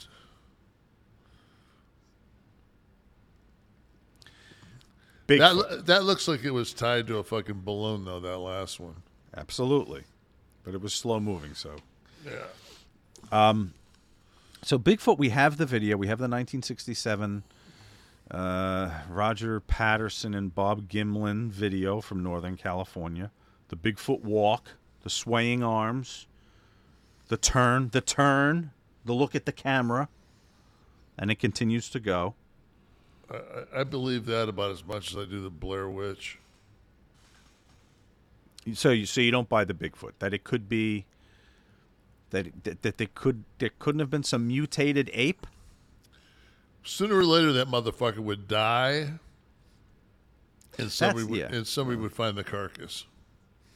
Mm. They'd find the, they'd find the bone structure. Could still be out there deep in the woods. Could have procreated. Yeah, but Giant Yeah. Gonzalez. dead. Maybe, maybe in that costume from WrestleMania nine. Now, in Johnstown, Pennsylvania, there was a footprint discovered in 1980 near a residential home that measured 17.75 inches. And they call this the smelly Bigfoot of Johnstown. This is not uh. Vader or Matt Borne we're talking about here. This was a there was an unusual odor to the the uh, the footprint. It's fucking probably Bob Lanier was in town fucking somebody's wife, and yeah, that's just Bob Lanier's foot. Bob Lanier. It all goes back to hoops, doesn't it? Got to. Okay, so so there are all these kind of uh, if you if you guys research this and you see they're all different Bigfoot uh, shapes attributed to a Bigfoot kind of in the woods. No one gets a good shot of any of this. You notice that We can had when- when I anything was- on video. We have assassinations on video, so close up you can Oh. practically taste the blood. But But they- Bigfoot's always yeah, behind it. Put it this way: so we live in a society everybody on Earth has has watched the Kennedy assassination, yet the Warren Commission comes back with single shooter, pristine bullet, that whole bullshit thing. That's what our government comes back with. So, I, I, how can you believe anything that the government? Do you really think that at some point there's going to be a, a, a unredacted uh, piece of top secret, unless it's in one of the fucking president's fucking offices, or garage, or backseat of their Corvette, um, but where they say, "Ah, fuck, you got us." No, and that's I, I guess that's why there's so many pages of uh, of the JFK papers that have still not been. And, and what they did put out was so redacted, it doesn't. I didn't even know what redacted was until maybe 10 years ago. You know, I mean, I'm uh, uh, poignant to bring up the JFK. I'm wearing my Monkey Morales shirt here. You can, Nice. those of you out there can Google that and find the the uh, the connection. Um. All right, uh, the Loch Ness monster. For Christ's sake, you been to Scotland? Did you work Scotland? Yep. How's the food in Scotland? I'd imagine just like it is in the U- in uh, in uh, England. I, I, I've been. Glasgow's a very cosmopolitan city. Edinburgh's nice. Aberdeen, Aberdeen, up by the uh, North Sea. Big theater festival in uh, Edinburgh. Obviously, while you were out there, my wife performed there in that. Now, the Loch Ness monster. There is also a very famous, the famous photo of this, right? The the '67 video for Bigfoot. Now, there's this thing which it be, it starts to look like a dinosaur sticking out of the water, right? Looks a lot to me like Mark Spitz getting a fucking a lap. A little blue chew? Doing the breaststroke- uh, doing the just- just- backstroke? Yeah, just some kind of. It looks like somebody swimming. I, I don't know. But there's, unlike Bigfoot, there, there the government over there did a lot of um, of experimentation. Like they tested water to see if they could find the DNA uh, of any unusual organisms that might have lived in the water there. And, uh, and they found the Sinclair uh, gasoline dinosaur back when we were kids. Or the Exxon Valdez uh, floater. Do you remember? Do you remember Sinclair gas? No, was that a spill? No, it was just it was a, it was a brand of gas, but their uh, the, the sign was a uh, oh a the dinosaur logo, a brontosaurus. Yes. Yeah, I do. Well, this dinosaur, Kevin, you should know, is called the plesiosaur. Uh, for God's sakes, and uh, you'll be happy to know there was no DNA of a plesiosaur or any such large animal found in Loch Ness. Um, so I guess that's been as close to debunked as it can. Why do we feel that this thing would still be alive anyway? You pointed that out with Bigfoot before. That photo, that famous photo of that grainy photo of it sticking out of the water, was from like 1933 or some shit like that. Um, well, have you ever been to Loch Ness? I no, no. Yeah, well, 34 if you fucking if you if, it, if it's debunked and they're not selling that fucking t-shirts and nobody's going there, so if there's still an industry, right, for for Yeah. the uh, for the lock. People- it's still Nessie. People want to buy a little stuffed Nessie for their kid, and exactly. you know, I you know why why why do fucking people let their kids sit in Santa's lap, especially knowing that Buck Zu- Zumhofe might be fucking. In, in in the Santa garb with fucking with, with a blue chew in his gut. Now the Yeti, the Yeti. Uh, now I'm of course referring to the WCW Yeti, Ron Reis. Phew. that Um, was that shit was real. That's real fucking. I'm going to debunk this right now and say this was a wrestler named Ron Reis, trained by Big John Studd, uh, making his uh, his World Championship Wrestling appearance um, as the Yeti, his debut. He actually. almost looks man-like with that fucking armpit hanging there. Yeah, if if you look closely, it almost resembles skin. Yeah. Through the mummy tape. Nuts. Now the okay. Now th- this Why is, is he a yeti and I was just gonna mummy? say a yeti is a is a hairy snow creature, right? Right. What this guy looks like? A, like that's that's what Scott and I jumped to. He he was chipped out of the block of ice. At uh, and he attacked Hogan. My son. Now this, uh, those of you that are enjoying, Look at how bad how bad off. Like go back. Like you couldn't even have put the motherfucker's mouth like where his mouth is. Is it's like it's really that far down? no, that has to be no, because his eyes. Yeah, you can see his nose. You can see where the, the actual perforation of his lips are. Then they got this slit. It's like it looks like somebody made a blow up doll. Yeah, something something. There was definitely a wardrobe malfunction there in uh, Fucking corporate malfunction. in the Yeti. That place was a fucking shit show. We'll talk more about this, Kevin, on Monday, the uh, twenty. Are we gonna see some Yeti action? We're gonna see some Yeti action Oh, when we get together. Fuck on, yeah! uh, I'm gonna drop on Monday the that. twenty seventh at nine o'clock. Looks for like he's the got next a blade. watch along with Kevin. Looks like he's got a blade in his hand. He bladed his entire body. You see that? He bladed his armpit, uh, fucking forearm. So what? What, what exactly like, is, is he a, a a burn victim? Is he? Eh, I've never seen a mummy that was, you know, that they had taken out. That was yeah. I just I don't know, but listen, we will we will go into that, and a- also definitely took some kind of a fucking gunshot underneath that uh, underneath that left fucking. Uh, uh, armpit, right? Yeah. yeah, definitely, definitely some kind of a wound there. Got shanked in a fucking UK uh, pub.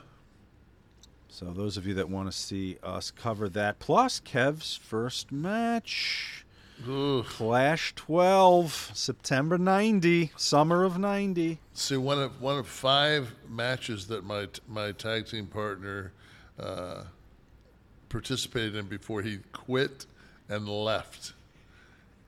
And I got a mohawk, and I have no tag team partner. You motherfucker! We'll have some fun with that on uh, Story of my night. that's a that's a story of my life right there. I guess I could have got a fucking pedophile as a fucking partner though with a boombox. You wouldn't want to Buck Zumhofe in 90. Hmm.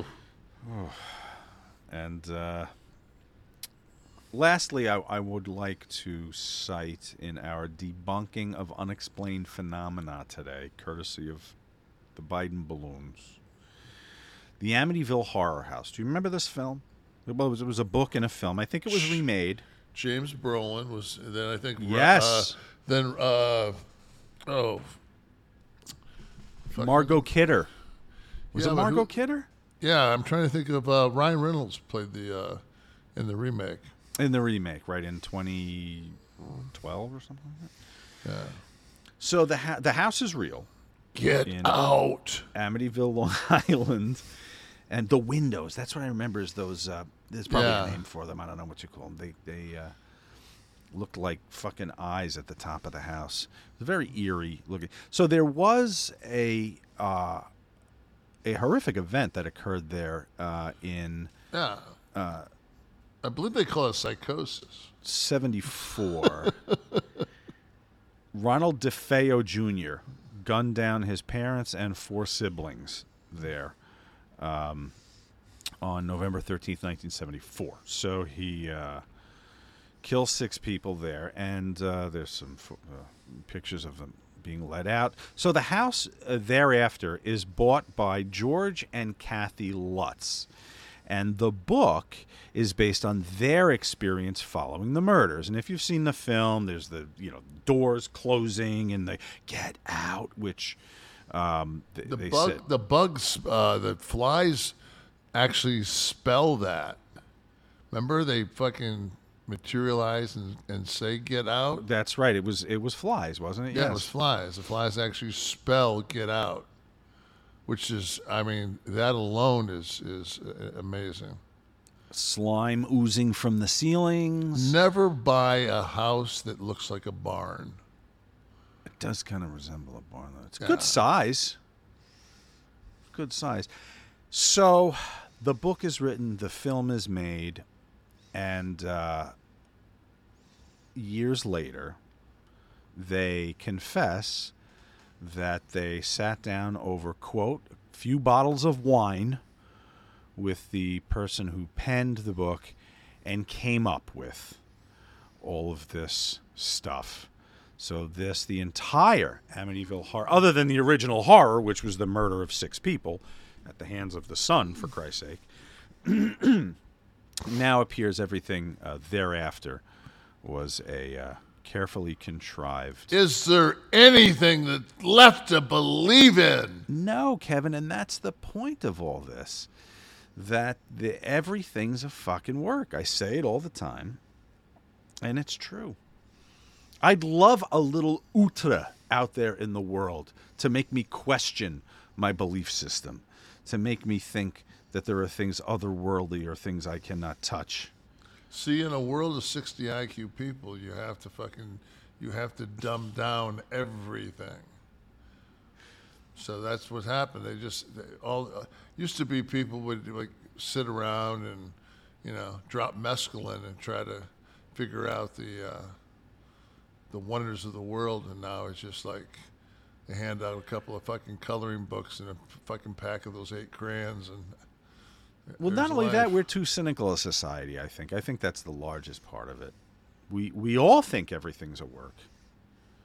And uh, right before I left the house, this this was uh, exciting news. Is they're um, they're going to subpoena Pence. for which he'll take the fifth on everything. No, I I I just um, that that I mean you might as well just go ahead and push that to the Supreme Court because it falls it it, it, falls under because he's he's working as head of the Senate. You know, it falls under that, so he's covered. Who the fuck? Like, do we really give a fuck about this guy? That guy couldn't win the presidency if he was the only motherfucker running. I just, if anybody could have shown a little bit of balls and turned around after, you know, you had people on January 6th that were going for him, too. It wasn't just fucking Pelosi and everybody else there. Oh, they they he followed the rule of law and said, I can't overturn a fucking count, moron.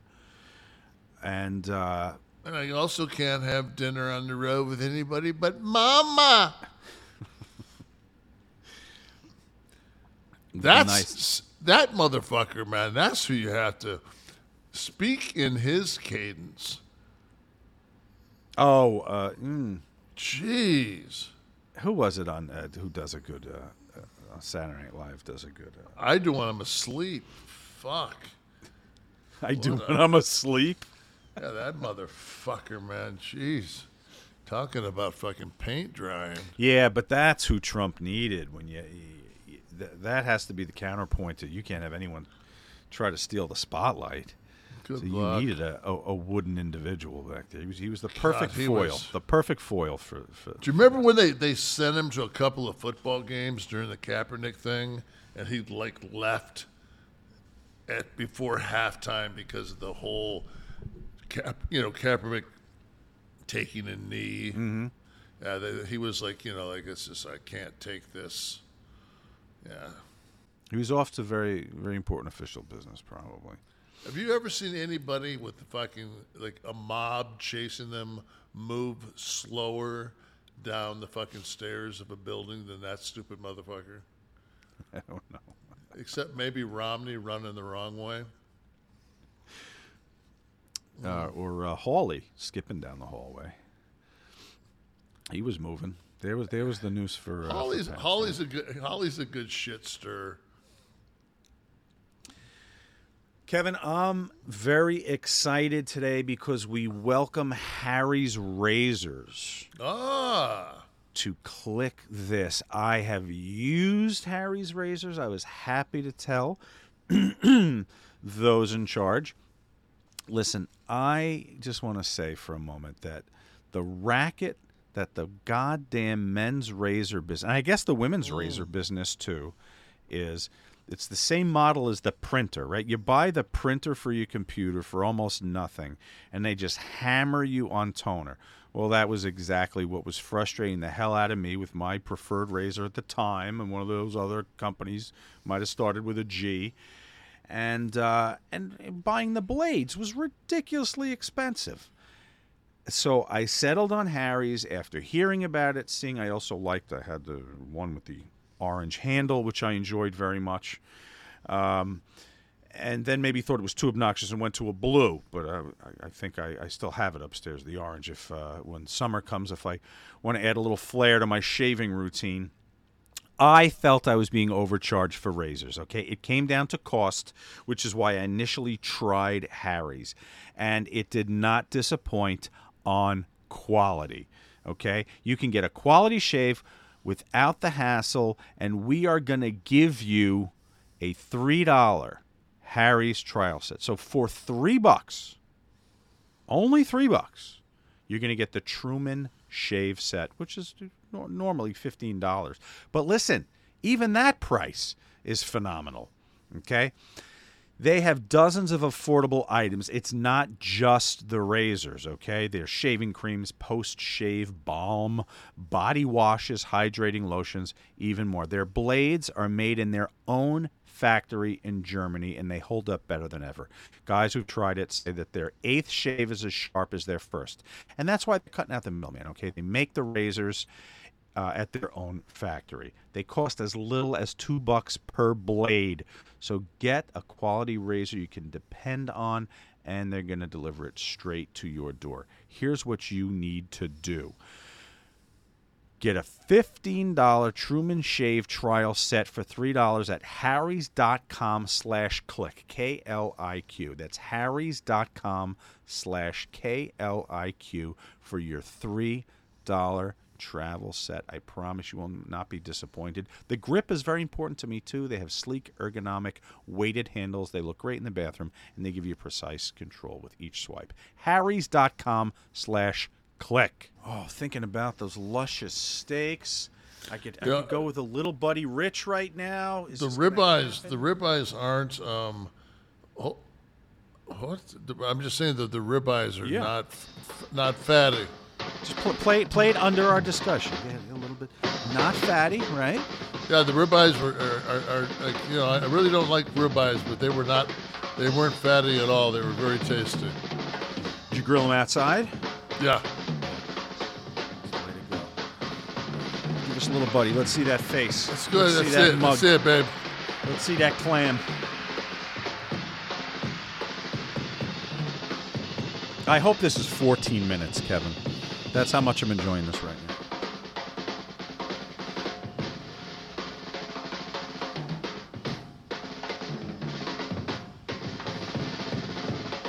Wasn't this Buck Zumhofe's entrance theme? Yes.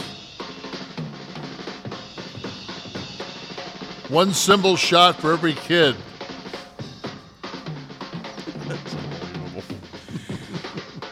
All right, everyone. It is time for Ask Nash. Perfect. Ask Nash. Uh, this is your way to get to talk to Kev. Um, Ask me- hashtag. ask me about somebody I know fucking nothing about. Ask Kev. Please next week send in more requests for what Wrestler or what Worker, whatever the hell I called it. Um, Sil- Silver Bullet asks you, Kevin. Uh, he says you've discussed checks he gets for merchandise items, but I'm curious how the royalties are for video games nowadays. I know your last year WWE uh, released an NWO collector's edition of their game. Did that lead to a bump in royalties? Yes. Okay. Well done.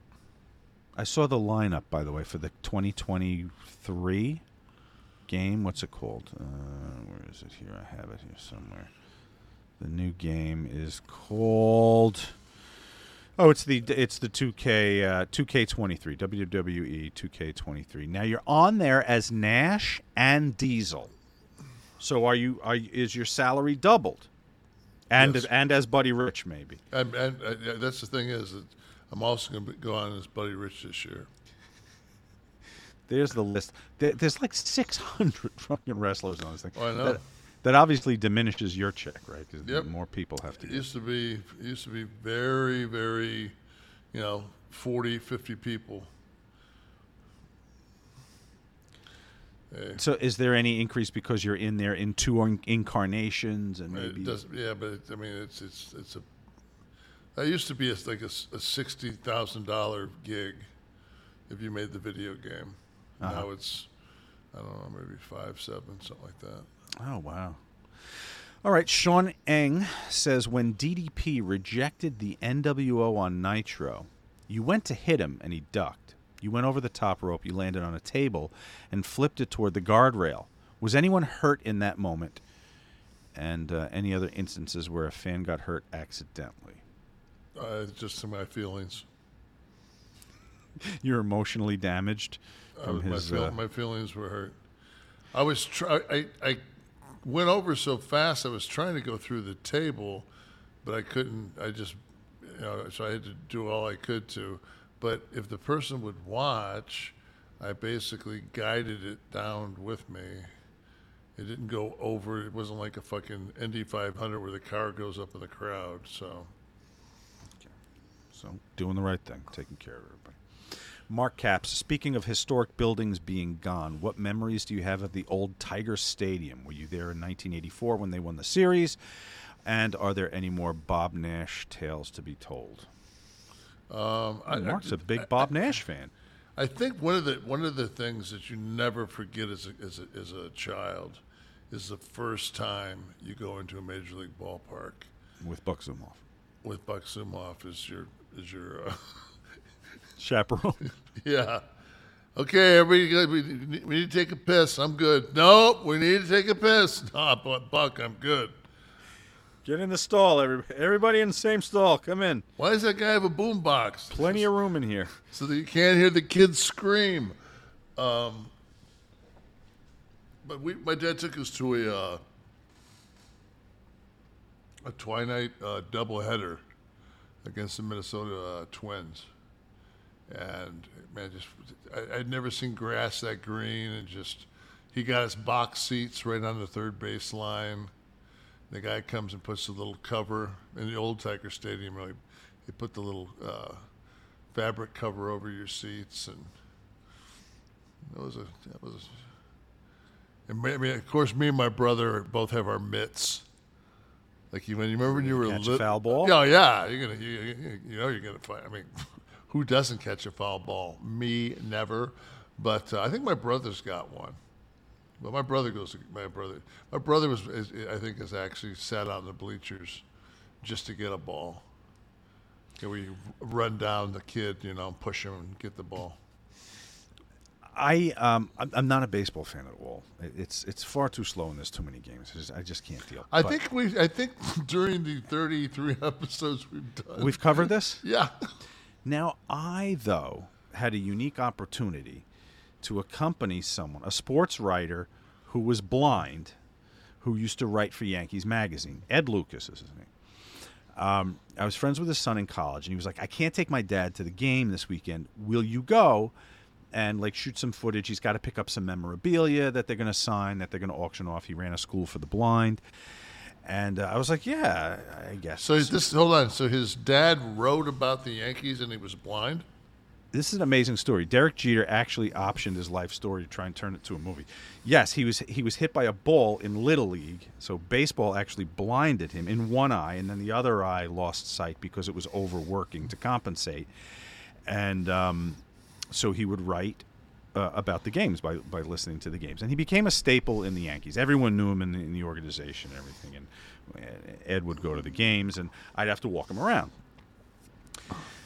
So now I'm not a baseball fan, but but I know there's something cool going on here when he's like he's like I got to find Strawberry, walk me downstairs. Go to this elevator. Like he would know like 10 steps this way, whatever. You see the elevator over there, take that down, hit this button. And so I, he's got all access. So before the game, I'm standing on the field in Yankee Stadium waiting for Strawberry to be done with batting practice and come over and, and give the bat and do a thing on the video. And I remember standing there and taking a moment to look around and, and go, I think, I think this is where like Babe Ruth played, right? This should be historic that I'm standing on this grass. And it was no big deal to me. And I felt it should have been.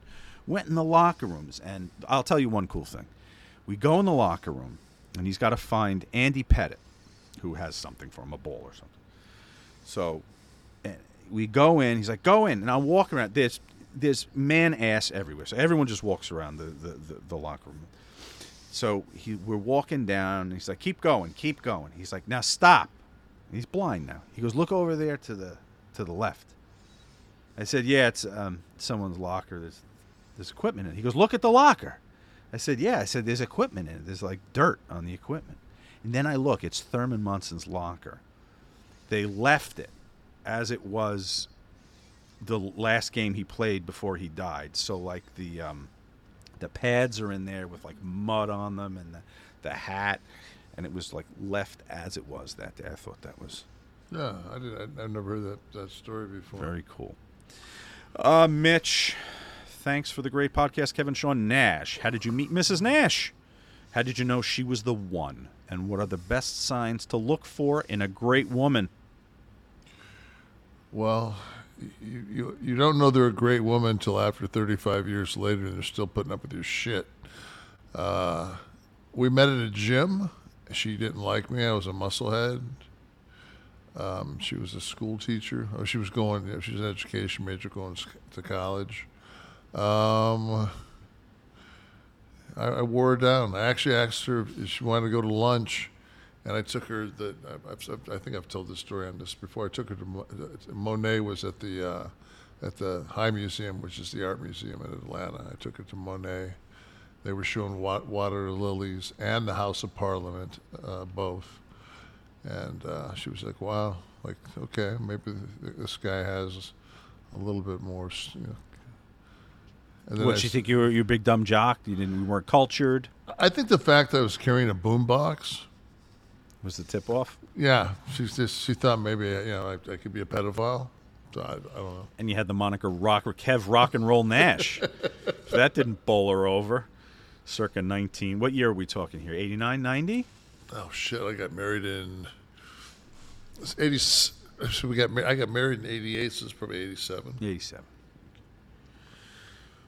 All right. Uh, Fenham Schnavitz the third, Fernham Schnavitz the third. Kev, who's a better rebounder basketball player, Rodman or Barkley? Show is better than ever. Can't imagine how much I appreciate Monday morning content when I'm on the road in a rig. Thanks to you and Sean so much. Go ahead. But I, well, I mean, if I had to pick between those two guys, I, I don't think I'm giving up enough in rebounding to take Rodman over the overall play I'm going to get from Barkley. Mm. Barkley was a fucking beast. People forget how fucking great Charles Barkley is. I mean, he was, and he was only maybe six five, maybe six five. But no, so Rodman's weakness on offense was enough not to. I, I mean, there was no way that fucking Rodman would ever score 50 points in a game. And No. And, and Barkley had that capability on any given night. But the worm was grabbing double digit boards every night. Well, shit, I bet you Barkley fucking. What, what's Barkley's career get an stats? average. Let's get a get his, get his career career, average on career both. average on, on, on points and, and rebounds for Barkley. Uh, while we do that, I will tell you that Christopher Cornett would like to know. Uh, he said, "I know I've heard real Kevin Nash's thoughts on chops, and on the chop, and on the chop punch combo. But what are your and Sean's thoughts on the chop clothesline combo? Personally, I don't understand the point of the chop. Just hit the clothesline." I, I concur. So here's here's some video of it. It's it's pretty well executed, I guess, for a chop clothesline combo.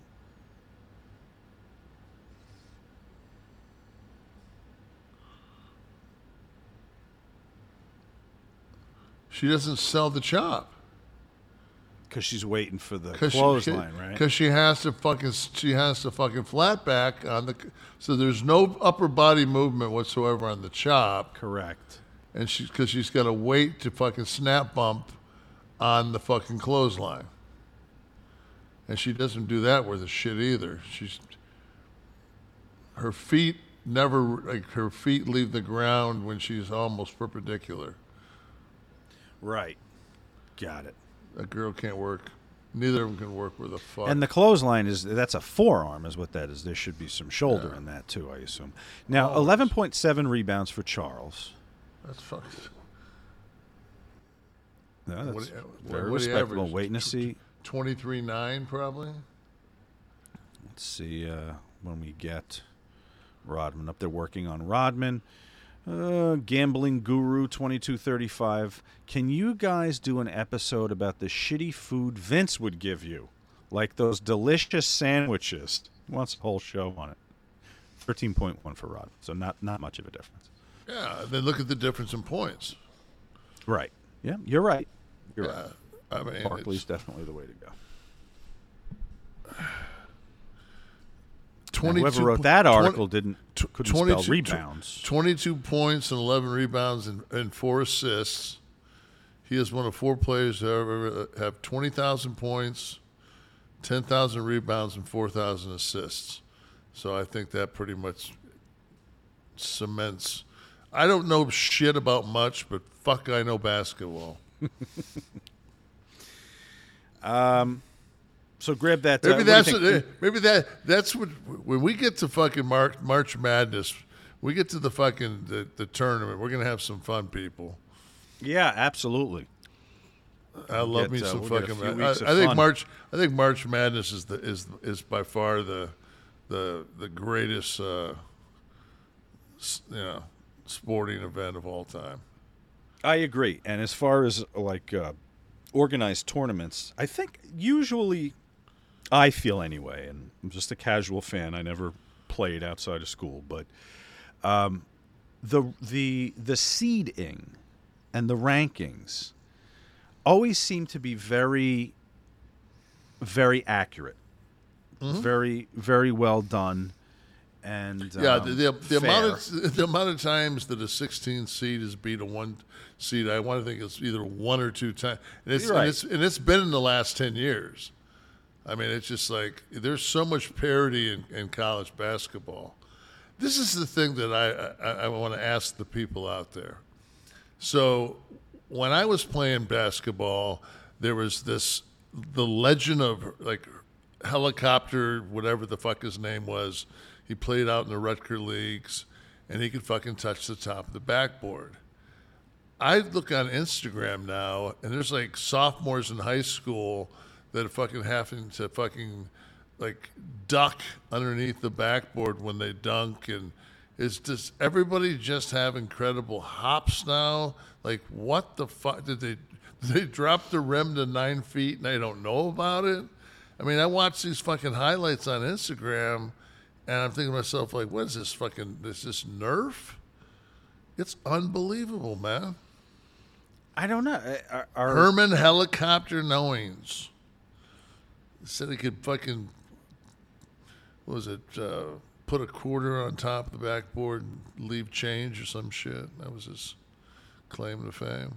I don't know. Do, uh, do you feel there are more? There's more height now. There are more players getting above the rim now than there were. Jeez, I Now, mean, stylistically, it wasn't played that that way. I mean, I mean, No. Dr. J, and you see the. Well, if, if you really look at it, I mean, the game. If somebody would have told me when when I was playing college basketball that you would post up a big man and get the ball to him six feet from the goal, and his first instinct was to to fucking pivot and not take the six foot shot, but to throw it to the opposite corner where the fucking defense had rotated to give the wide open three point shot mm-hmm.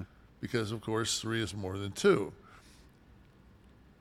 And I would I would play Tristan and, and NBA Live and, and, and you know all all the different games, and I would pound it down his fucking throat. I mean, I post? would in the post. Yeah. I'd fucking I'd have I'd take two seven footers and a decent point guard that could shoot a little bit just to get him, and he'd get so pissed because he would just but he'd have fucking you know all shooters and he'd bomb bomb bomb, and I'd always have fucking after the, after my, my, my big guys I'd, I'd, I'd pick like Matt Barnes and put Matt Barnes on whoever his best score was and just defense the shit out of him and you know and he, I'd beat him, and he'd be like, "Fucking, this just sucks, Dad. I don't want to play basketball with you." I'd be like, "All right,"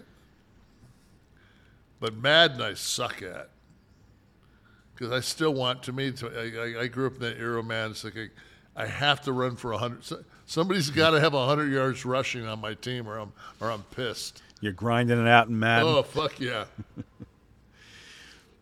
Um, well, I, it is time for me to remind everyone that Kliq This is a production of, and you hear a bell, and angel got its wings. Kliq This is a production of Butch and Sundance Media, produced in association with Podcast Heat, created by Tristan Nash, Kevin Nash, Sean Oliver, producer Steve Kaufman, graphics by Dominic D'Angelo, title, sequence, and audio edit by Wesley Burleson, theme song by Dale Oliver, technical research by Tristan Nash. Can I give some love? This is my. Uh, 2023. This is, this is this is my. That makes all the noise, but this is my G Code Nutrition. This is a company that's been uh, really, really good to me. Tristan ha- uh, was a G Code guy, and uh, every night when I'm down here, I'm drinking some kind of concoction from G Code. They make some some great products. So And That's great. They should buy some. They should buy some time on our show. this game G Code. If they wanted to, I'd be more than happy. To, You, you just put the tip in. Let's see Yeah, what I just- happens. yeah. I'm just saying they're they're they're, they're a great company, and uh, that, that- that's it. How's Jackknife doing? Jack, Okay, so uh, uh, thank you so much for bringing that up. Okay. Okay, United States of America. That's where we are. Everybody wants legalized cannabis and they want it recreational. Our federal government, in their wiseness, who decides not to fucking tax anybody in this fucking country. Nobody. I mean, fucking Amazon, fuck no, we're not taxing you. But if you sell cannabis, motherfuckers, you're paying 35% to the man off the top. Mm.